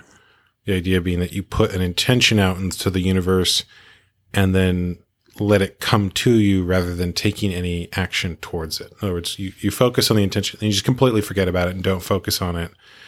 And I first heard that concept when I was 18 and I just graduated high school. No, excuse me. It was right after I graduated film school uh, and I didn't have anything lined up. I had, you know, no job. I had, um, broken up with the person I was seeing. I'd moved back in with my family. And someone shared that with me and I'd been trying to figure out what I was going to do when I had kind of nothing going at the time. I thought, okay, well, I'm just going to not focus on the problem for three days. And no, it was a week. So I'm not going to focus on it for a week. And if after that week uh, nothing's happened, I'll go back to worrying about stuff constantly. And that week I got a gig on a film shoot. And so I was getting paid. I had a job. And then I got an invite from someone who I'd known from film school saying, Hey, are you moving out to LA because I need an editor? And I thought, well, I am now. And then, you know, the trip out to LA, everything basically lined up. I had people to stay with the whole way and it worked out. And I've I've used that many times since of okay, if I've been focusing on this problem a long time, just I'll take a break from it and we'll go back to worrying later, but it's still going to be there in 3 days or it won't and I won't have to have anything to worry about anymore.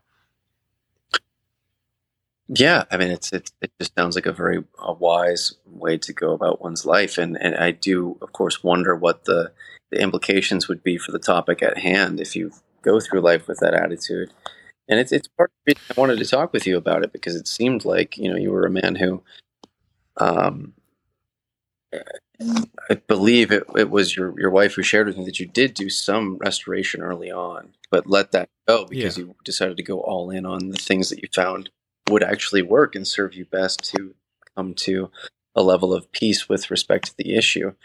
And um, this is what what what the result was. It, it, it, seems to me like kind of potentially the most powerful way to go about it because if you take it to its extreme, of course, you know maybe you will be the guy, not you, but any any, any person doing this and going through their life this way, maybe you'll be the one that someone offers a, a lump sum of money to put your money in escrow and, and get it back potentially. You know, that would be. Well, I think going big for me was more exciting than restoration. Mm.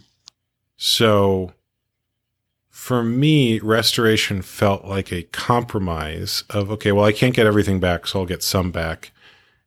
And I am more excited by taking all my chips and putting them on and seeing what happens. And I, that's just more fun for me. Win or lose, it's more fun than making a safe bet. Yeah. But that's also with my personality. Fair enough. Yeah, there's going to be some level of, of subjectivity to it, and everybody is so massively idiosyncratic. Although I think we are more similar than we are different, but in terms of our skills and our personalities, and we're very different and the way we're going to, to decide whether or not to rely upon it. I feel. Go ahead. I lost you there for oh, a did, second. What were you saying? You? No, I was just saying. I think that the way that people respond to whether or not to restore or or, or wait for regeneration or perhaps just go all in into the trauma and healing the trauma, becoming as present as possible, letting things happen the way that that, that they're going to it, regardless of our desire for them to go a different way, and maybe um, the idea that that something something good will come out of it. Something good is exactly what we wanted. It's hard to hard to conceptualize that with respect to this issue, of course, because think of how many men have lived and died being circumcised over the. I mean, we live in a very different time, so there's that to take into account with advances in regenerative medicine and and and healing modalities of probably any kind advancing the way that they are. But there are a lot of well, you, wished for this and, and then ended up dying not getting it for sure. Yeah, see that makes it more exciting to me. Like we could be the first. no one's done this before. Right, right. That's way more exciting. It's definitely one way to look at it. Yeah, if you tell me it's impossible, like, well, doesn't that make it more interesting? Isn't that a more new experience? Isn't that a bigger yes to life that you could do than to say no one's had this experience before and I'm going to be the first? Yeah, if you sign up for the trial, eh? yeah. Even if you don't, you're still, you know, like relative one of the first, you know. For first point in history you can do this. Yeah. You, you by the way, you've asked about the healing more than once. Um yeah. what how could I be of most help or use to you in terms of those questions? Cuz I could do a whole podcast just on you know any aspect of that. But i'm curious for you what the interest is or what would be most useful. Um i don't know. I mean i think i think that however you could be of service to me is probably how you could be of service to the average person struggling with that. And and it, it seems to me most people just want to know what to do on a day-to-day moment-to-moment basis. Just a pragmatic uh, kind of instructional on what to do. You know, what what resource helped you the most? I know you said that the completion process was one of them. Another yeah. meditation. Okay, how do you do those? X, Y.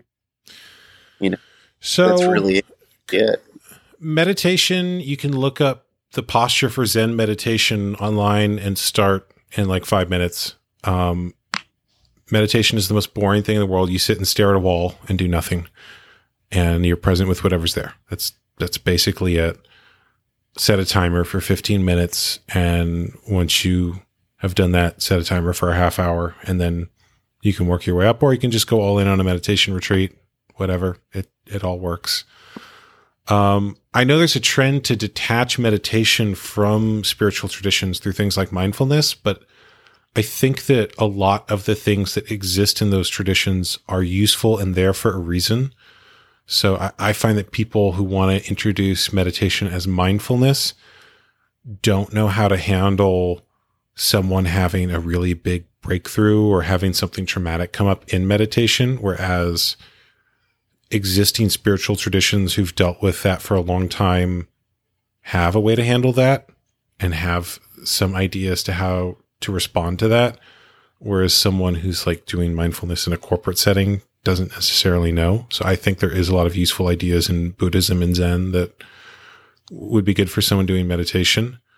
I would also say that the stuff that comes up around this issue is not separate from the rest of life. So I think there's a tendency in, in activist circles to like compartmentalize and say like, well, we're, this is a separate thing, but actually everything that exists on other issues on spirituality, on business principles, on human nature, like that all still exists here.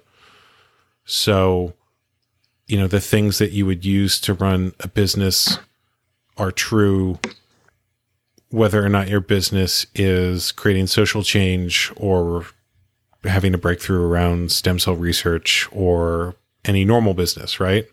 It's all still true. Same all the principles of healing are still true. Um, completion process has worked for me because as the name suggests it's about completing something. So a lot of therapy you know you hear about someone going in to work on their childhood and they're still working on the same thing five ten years later. And it's like i, I don't i want to be done you know? Um i i as we much we've talked about being present with it like there's a i know there's a sort of paradox there of like you have to be present with it. And at the same time being present with it is how it changes so completion process, you're present with a feeling, you validate it, you treat it as valid, and then you go into the root cause, whatever that is. And so when I've done that, I'm not looking for anything related to this issue. It's just like, I'm going to be present with this until I figure out where it's coming from. Like, why, what is the reason for this? Um, and sometimes a memory will come, sometimes a feeling, whatever's there is there.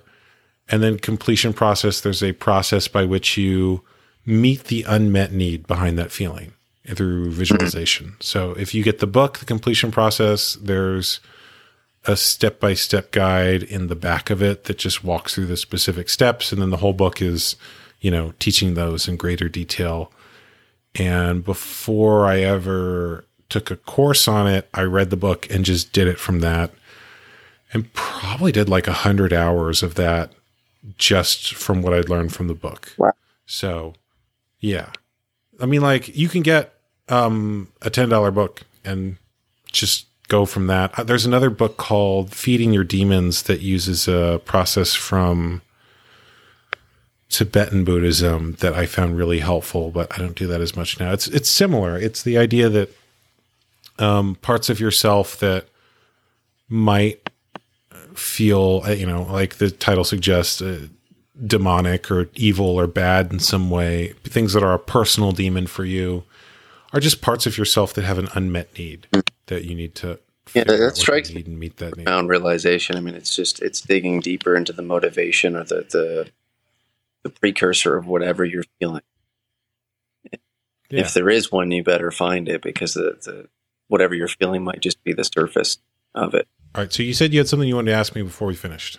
Yeah. The, the you said that you meant that you once you bought the ten dollar completion process book that you independently uh, spent about hundred hours. Yeah. You know, going through the exercises or instructions that were therein. And I guess I'm just wondering, what did that look like? You know, was it you sitting in a room almost kind of in a meditative kind of posture and, and analyzing what was coming up or were there actual practices that you had to perhaps journal or you know? Oh i'm i was literally just sitting in a chair staring off into space for a half hour and then i'm like okay i got it. So i would go okay what is sometimes I was very deliberate about something i wanted um, I would go, what is the part of me that is not a match to getting this particular thing in my life that I want? So, what part of me, what feeling, what belief isn't going to get the thing that I want? Because very often, the reason that people do not have the things that they want is because some part of them does not actually want it or is going in the opposite direction of that thing. So if you want a relationship, but you have a belief that people can't be trusted or that having a relationship is going to take up all of your time or that relationships aren't safe because people have hurt you in the past or whatever it is, that belief that aspect of you is going to be pulling in the opposite direction of the thing that you want. So it's easier to shift that than to try to bulldoze aspects of yourself or beliefs that you have that are going in the opposite direction of what you want. And usually, if 100% of a person's consciousness, personality, who they are is going for a thing, they usually get it, right? If you're 100%, I am determined to do this, usually it works out. So, what I would do is I would just sit and I go, okay, what part of me isn't a match to the thing that I want or isn't going the direction that I want it to go? And I'm just going to be present with that and see what it has to say, what the feeling is there, what the belief is there, and where did that come from, and can I change that? So, very deliberately going at those one after the other. And I went to an event that uh, Teal Swan, the creator of the completion process, put on, where I learned this particular method from her of just if you want something, the reason that you might not be getting it if you haven't gotten it already is that there might be aspects of your personality, you know, pulling in the opposite direction. And I had wanted a particular kind of relationship. And so I did that. I did that process for six months very consistently and then met my wife after that. And I literally, the night that I met her, around four o'clock, I went into the part of me that was not a match to the kind of woman or sex that I wanted. And I, I went in that around four o'clock and then I met her at six o'clock. So it was very quick, paid off very quickly. Now, after I met her, all the parts of me that were uh, scared of actually being in that relationship came up. And so when we would initially talk and get to know each other, sometimes we trigger each other, and I go, "Hold on, I, I am so upset right now. Give me a minute. I'm going to sit over here, and then we'll continue this conversation." And I would like sit down in the chair. I would do the process, and I would come back, and I would be fine. And what was previously a fight was no longer a fight. And she saw that a couple times. Was like, "What are you like? What's going on? Like, what are you doing?" And so I taught her the process, and then um, she took to it and and went beyond me. And she's a practitioner of it now and works with clients and um, has learned a whole bunch of other stuff too on top of that. That's also really useful and good.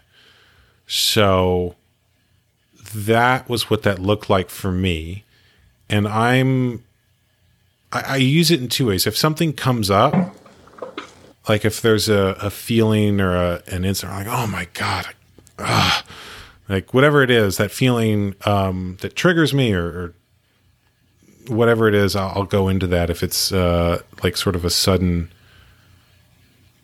thing or reaction. And, and what i mean by a trigger by the way is when the reaction is bigger than the situation calls for. So the sign of a trigger is that you're not just reacting to the situation but the events in the past or beliefs you have about the situation that are not actually present in that moment.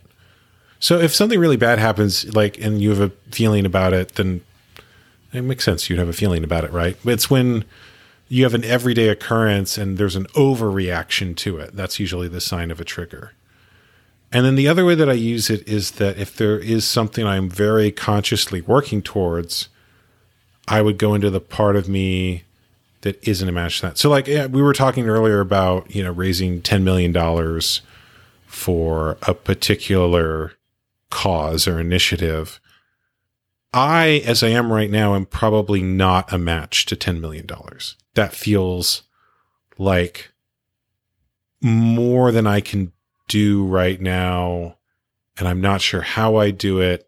And so if I was really seriously pursuing that goal, if it wasn't just an idea we were talking about, but something I was actually going to do, the first thing I do is I would sit down and go, okay, what part of me is not a match to this? I go like, well, I'd have to get a lawyer and I have to probably do a bunch of contracts. I don't know how to do that. And I might need a 501c3 and I'd probably have to have other people on the board. And are there other people I really trust on the board? Um, oh, wow. All my trust issues in a relationship are coming up right now. And now I have to have multiple other people who I would trust with $10 million. Like, that's a new relationship. I have not had relationships in the past where um, there was that much at stake on them. Uh, you know, the, I mean, there's my relationship to my wife, which obviously involves really significant things to me, but you know like all of those things i got to go okay well what is you know do i if i if i meet someone who has that kind of money am i able to express myself to them confidently?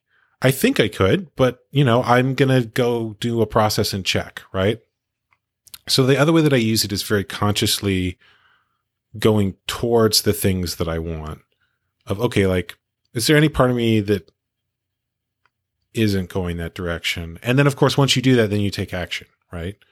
Um, right. And in this process, so, uh, do you ever discover that, oh, maybe you actually didn't want that thing? Yes. Oh, yes. All the time. You have to go into it with the awareness that maybe the part of you saying no is right. Is in integrity. Yeah. Yeah. Oh, totally. Like I, I have done the process before thinking that I wanted one thing and going, actually, I wanted that as a reaction to trauma. So if I, if you're feeling unsafe, um, there was one around, you know, I was mm-hmm. like, I need control of this situation. And it's like, I wanted control because I, I didn't feel safe. And once I felt safe, I could be present in it and I didn't need to control everything. Right. So there's, there's stuff like that all the time and it, it changes when you do the process and you have to trust that like maybe the part of you that is saying something different than your conscious mind is correct and and is the part you should listen to so every the part of the the philosophy of the practice is like all parts of you are trying to do what they think is best you know there's there's no part of you that is ever actually doing something that it doesn't think is good. It's just that, like in the real world, like in the external world, different people have different ideas of what is actually good. So the same, you know, in Zen, uh, people meditate with their eyes open. A lot of meditation traditions, you close your eyes. In Zen, they meditate with their eyes open. And part of the reason for that is the idea that the external world and the internal world are not different. That whatever exists out mm. in the world is within you in some way. It's certainly not disconnected. Yeah.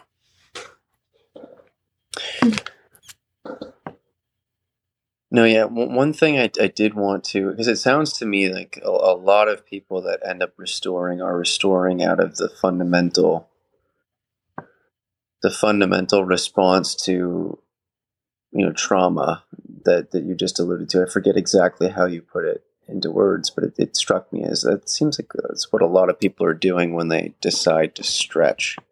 What, I'm not saying that that's a bad thing. I'm not trying to. Oh, like, it's it's a really good response for most people. Oh yeah, yeah, absolutely. And and most men anecdotally say it's the best thing they've ever done for themselves. And some who who maybe did it improperly uh, say it didn't really do much for them. And it's like, well, I understand why you you grew one half of your foreskin, not the other. You didn't grow right. mucosa, and, and there are objective, you know, at least in terms of experience, measurable uh, sensations you will recover.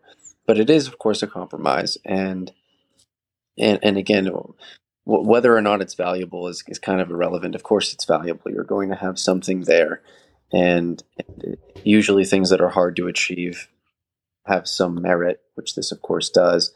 But staying on the topic of trauma, it seems like a lot of us are really seeking that out because I need to do something to fix this now, and it's going to be a physical thing because I know how to do that. Whereas this, these processes like Zen meditation, or more, perhaps more appropriately, because it seems like a more complicated thing to do, the completion process are are more um, ambiguous on how to start and keep going and if am I doing it properly. It's not like, oh, you just pinch here, you stretch, you put this device on and and in some months you're going to see results.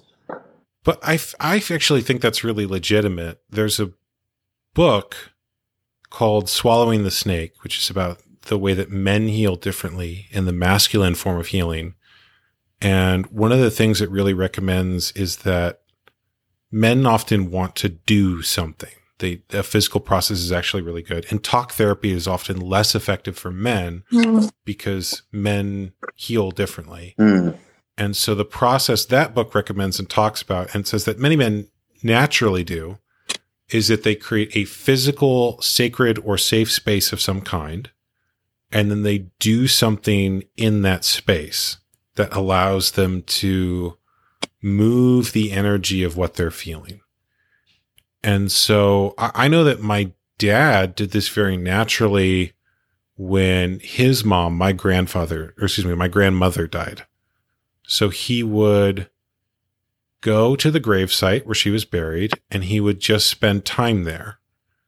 And initially, right after she died, it was a significant amount of time. And as time went on, it was less. But that was his grieving process. Is he had a, a sacred space of some kind, which literally the gravesite, and he would be there, and Mm. that was what allowed him to feel what he needed to around that. And so it it sounds to me like for a lot of men, foreskin restoration is a similar process where it's obviously a sacred space. It's a part of their body that is sacred, but it's also uh, a space in their life.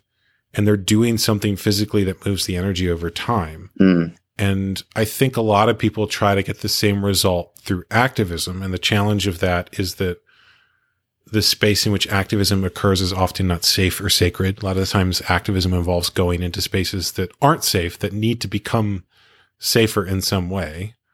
Mm.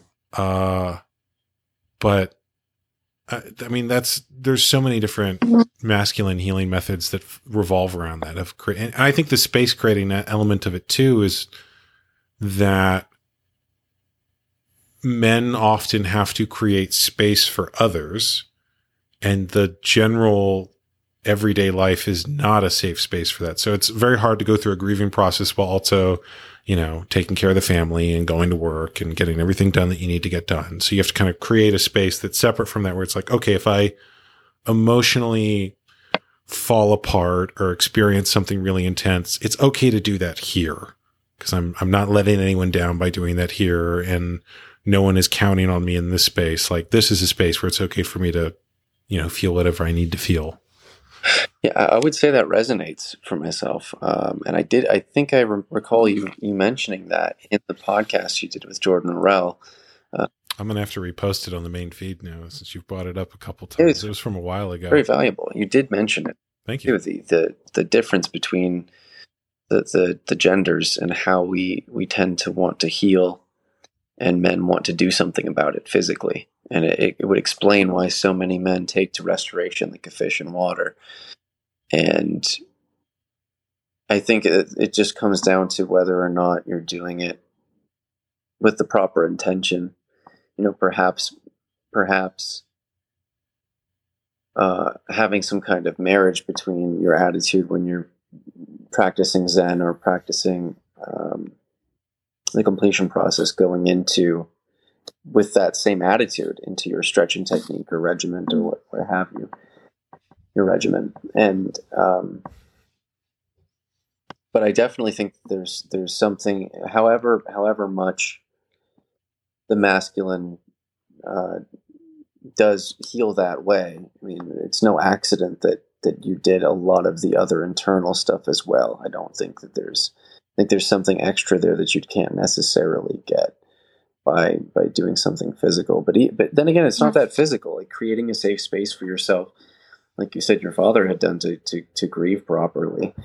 Um, th- that's a very emotional thing. I mean, you're you're sitting there, you're dealing with your thoughts and your emotions and processing them how, how you will, even though it is a kind of a, a physical seclusion. Maybe that's the aspect of it that's masculine. And whereas if you're restoring, it's a very direct, explicitly physical thing that you're doing. A physical. Yeah, I, I think the purpose of the physical is to move the energetic. So it just sort of depends on how much you feel like you need to move that. So I think for my dad, you know, being at the physical site of a gravestone, I, I don't know that you need to do a lot much more than that. Mm, Um, it just depends on what the person needs. I mean, there but there is something physical though about going to a particular location and standing there and being outside and it's in nature and you know. certainly, certainly. So I have a question for you before we finish. up. Sure. I actually, I have two questions. Um, one, is there anything that we didn't talk about that you would like to make sure we talk about, or anything I forgot to ask you or didn't we didn't get to that you want to make sure we get to? I mean, I definitely had in my mind the the desire to share an experience I had of uh, with one young man who was circumcised when he was 20 years old in Spain. And in Spain, when they circumcise for for medical reasons in adulthood, they take as little as possible, or at least most of them do. He was unlucky in that he found a, a physician that wanted to also take his frenulum. So he had a frenulectomy and he also had his Frenar band removed, which put him in an interesting position for people uh, who, like myself, are, are restoring. Or, um, and in the sense that he's kind of at a place where it's it's sort of achievable. I mean, he was born with this foreskin, but for men who have a remnant left, likely have a damaged frenulum, have no trace of a Frenar band, if they incur mitosis and generate or replicate skin cells from their inner mucosa that's remaining and their outer skin that's remaining, you're kind of going to end up where he was. Mm-hmm. So it was it was unique in that he he he could kind of have a, a very because it was a quick turnaround, right? Like he, he was circumcised.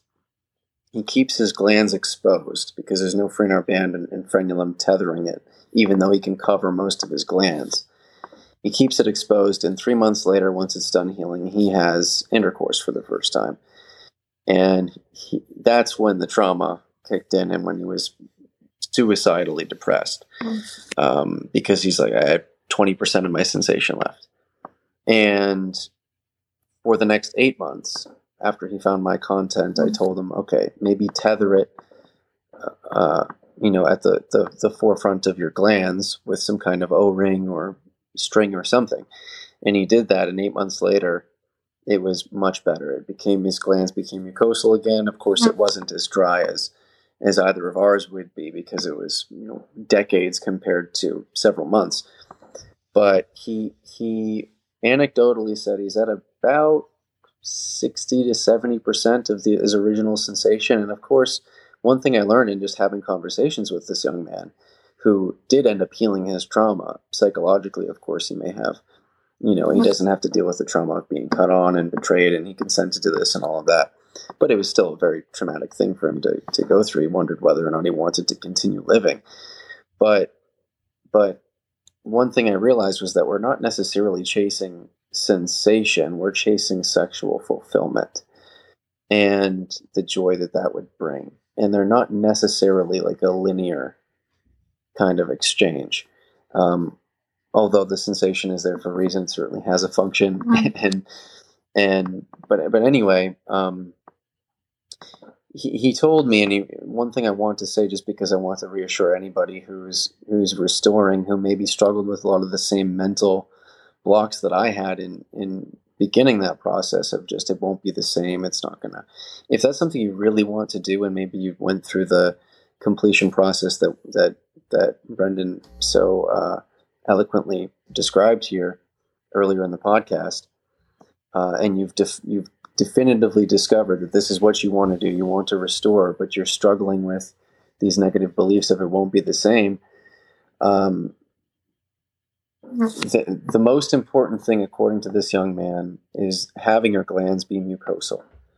You know, that is kind of the, the, the, I think an analogy he used was like having a mucosal glans is like having, is like being well fed.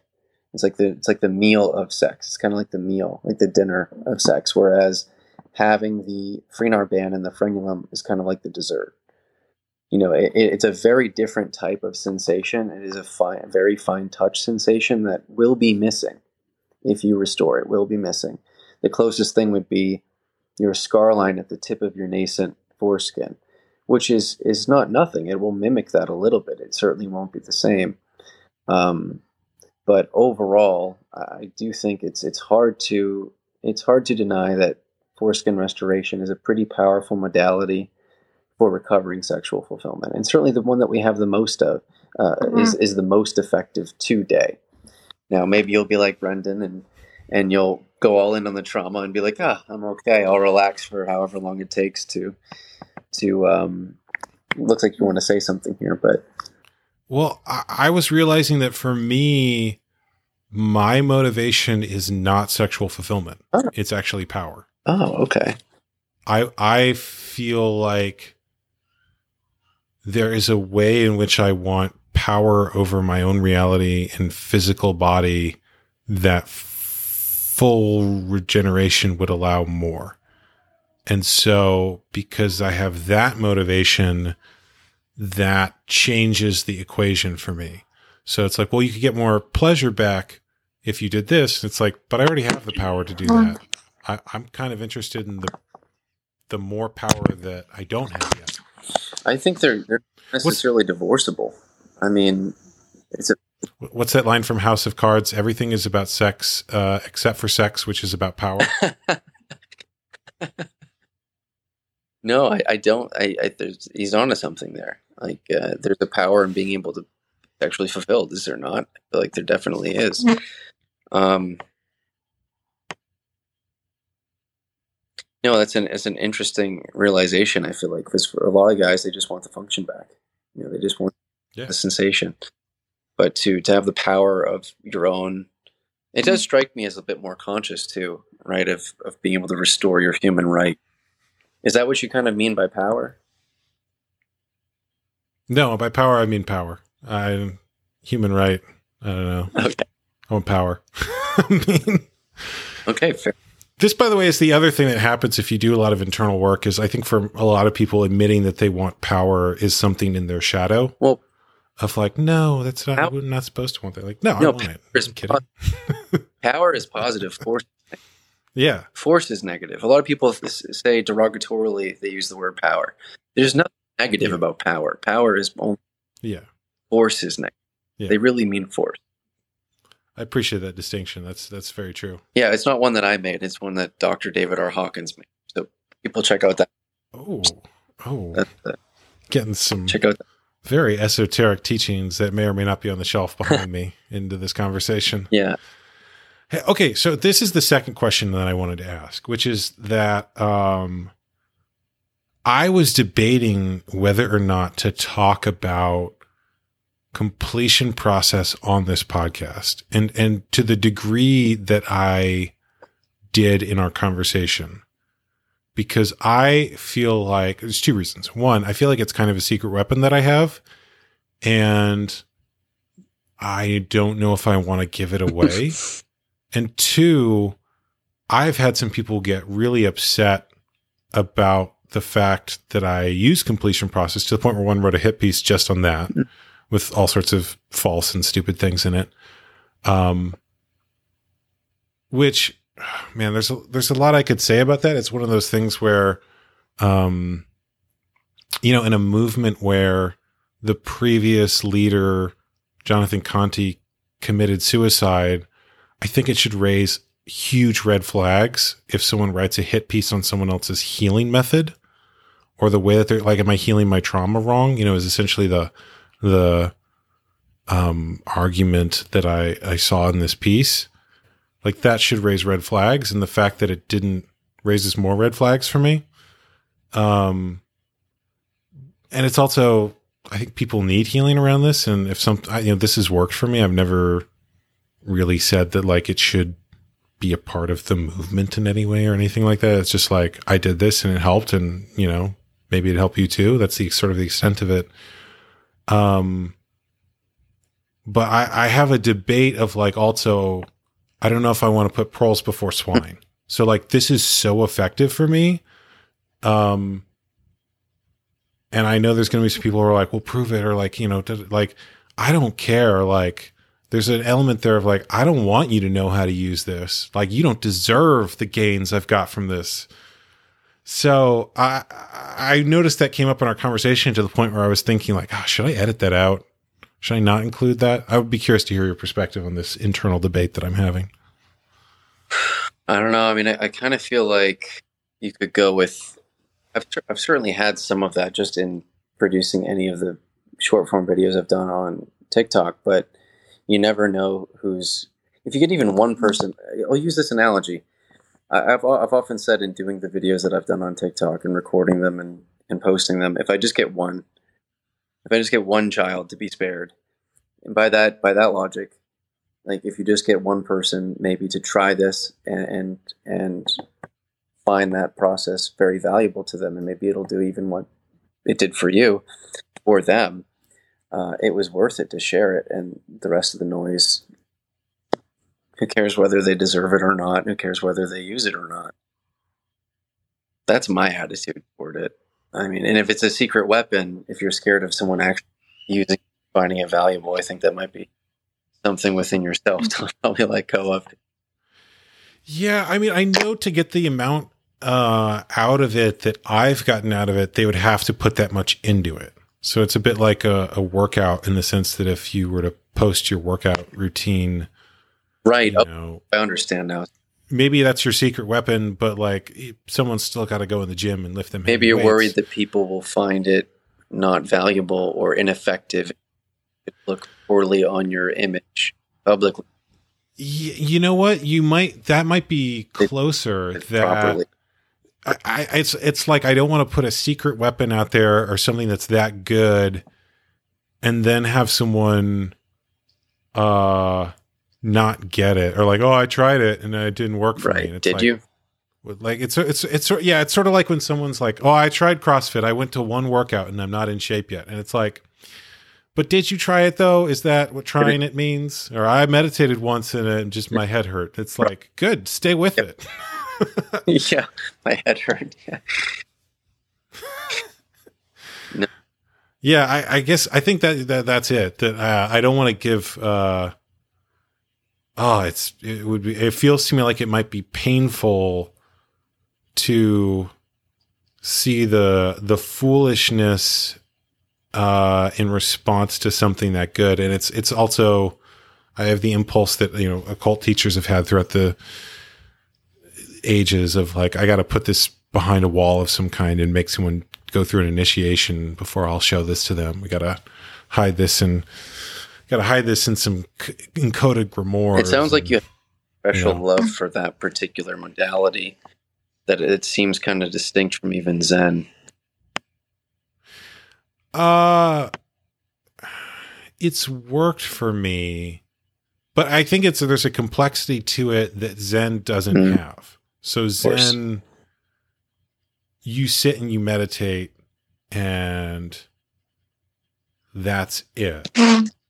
And completion process has a lot more steps. So the first step is you sit and you meditate with the feeling, you're just present with it. But then there's some stuff you do after that. And so yeah, I it's it's the feeling it's the feeling you get if you saw someone playing your favorite instrument badly or doing a martial art poorly. Of like I like this, but you're you got to work on that, you know. um and it's also the the feeling of rejection that might come from like someone not even giving something a chance, like not even actually hearing it out. Which maybe this is some you know a feeling to go Oh, yeah. into for my my next session. It could be. Yeah, it's just mentally valuable to tell people what's worked for you.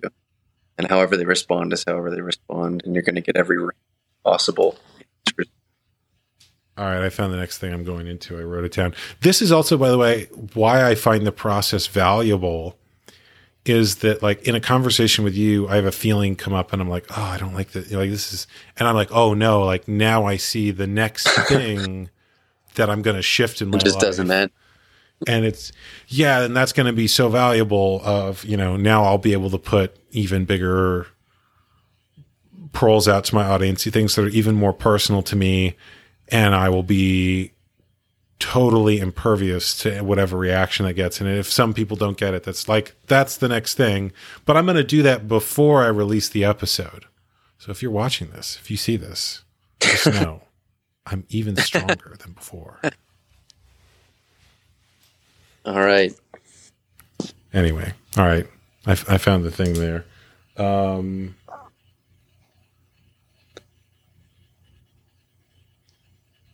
I'm. Yeah, I'm writing it down. I'm going to go into it later. This, by the way, is also um, how how my relationship works. Is that um, you, one of the things I found in my relationship with Christina, my wife, is that whenever there's a conflict between us, we both we both have uh, something to go into because our our minds and our trauma are very similar, but our coping mechanisms are often opposite. So, if in a particular situation growing up, uh, her reaction was to retreat, mine was to to aggressively advance, and so like those coping mechanisms don't work with each other because she retreats and I advance, and it's like why you know like that just that's no good. Um, but then we go into it, and now we're both that, that all that goes away, right? Um, but it's you know ha- having someone who will do the work with you is really good because then you, instead of having the same fight over and over again, you just deal with it and then it's over. Yeah, that makes sense. I mean, I think that. I lost. What's that? Go ahead.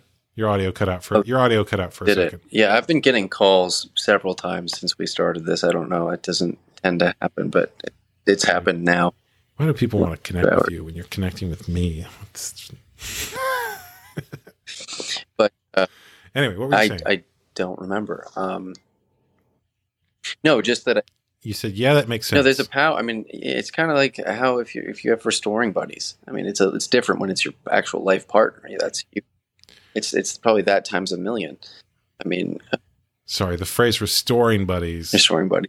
uh, is hilarious and a little bit. I know. I and I, I, get it. I get it. No, it's it's of course not what what uh, what people might think, but that's exactly what they are. There are Zoom meetings even within the, the Reddit. Um, Okay, hold on. If you Yeah. start a podcast called the Restoring Bros, that's just a bunch of dudes in a Discord chat talking about this. that would be hilarious. Oh my god, I think you should do it. We've we've just discovered podcast gold here. That would be hilarious. And you might get a lot of. You would certainly get a lot of people who would want to watch that just to laugh. If if you start each Right. podcast with everyone introducing themselves and how much coverage they have so far, like, what up? I'm John. I'm at C4 right now. Like, done. It's happening. That'd be hilarious. No, that would be. They could take they could take live callers. Oh my goodness. oh, that would get ugly. That would get very ugly very quickly. We would all have to be doing. Why would it be? completion process, and there'd be a lot of angry. Why would it be ugly? There would be a lot of angry people. You know- They called into your show though. Like, what do they have to be mad about? Yeah. Well, Hang up.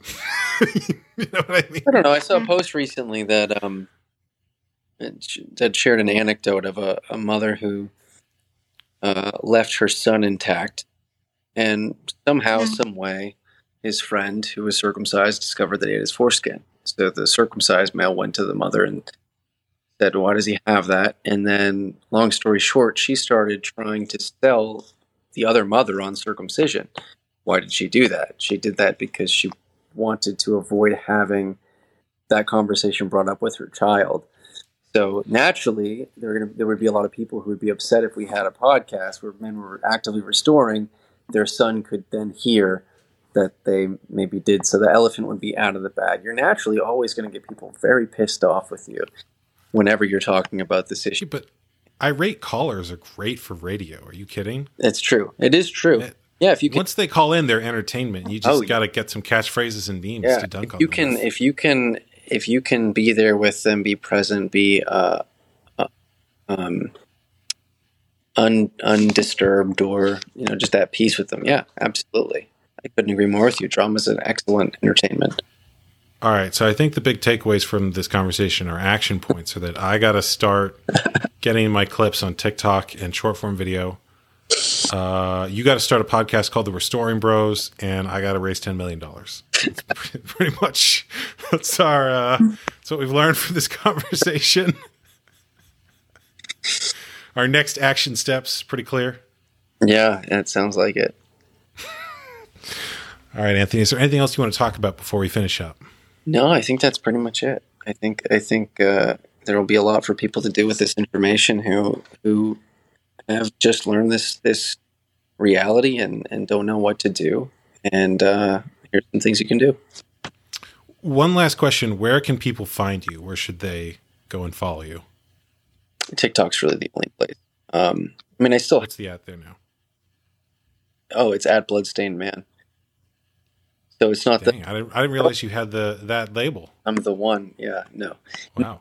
Uh, I okayed it with. Uh, I think I did. At least they know about it and they don't care. You know, Okay. other K is fine with it.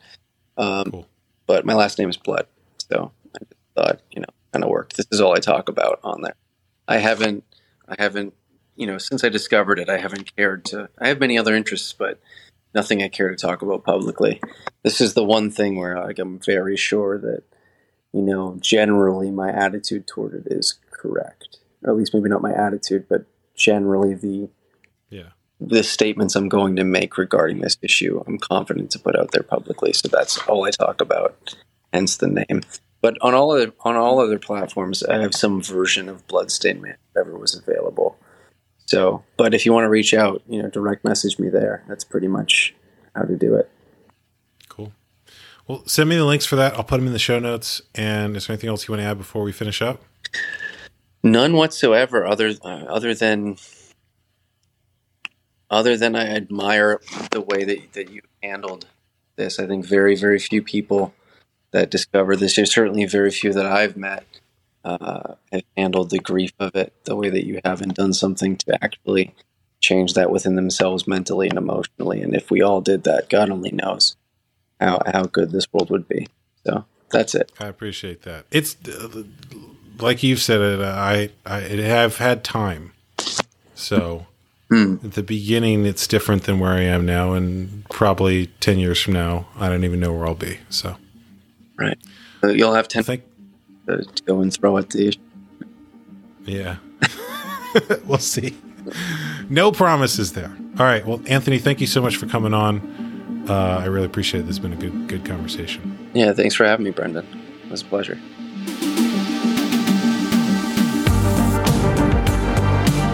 Thank you for listening to the Brendon Marotta Show. If you liked this episode, please leave a positive review on whatever platform you listen to podcasts on. If you really liked this episode, please support the show and become a paying subscriber, giving you access to special bonus material only available to supporters of the show. I want to thank you for listening to this show, and I will talk to you all later.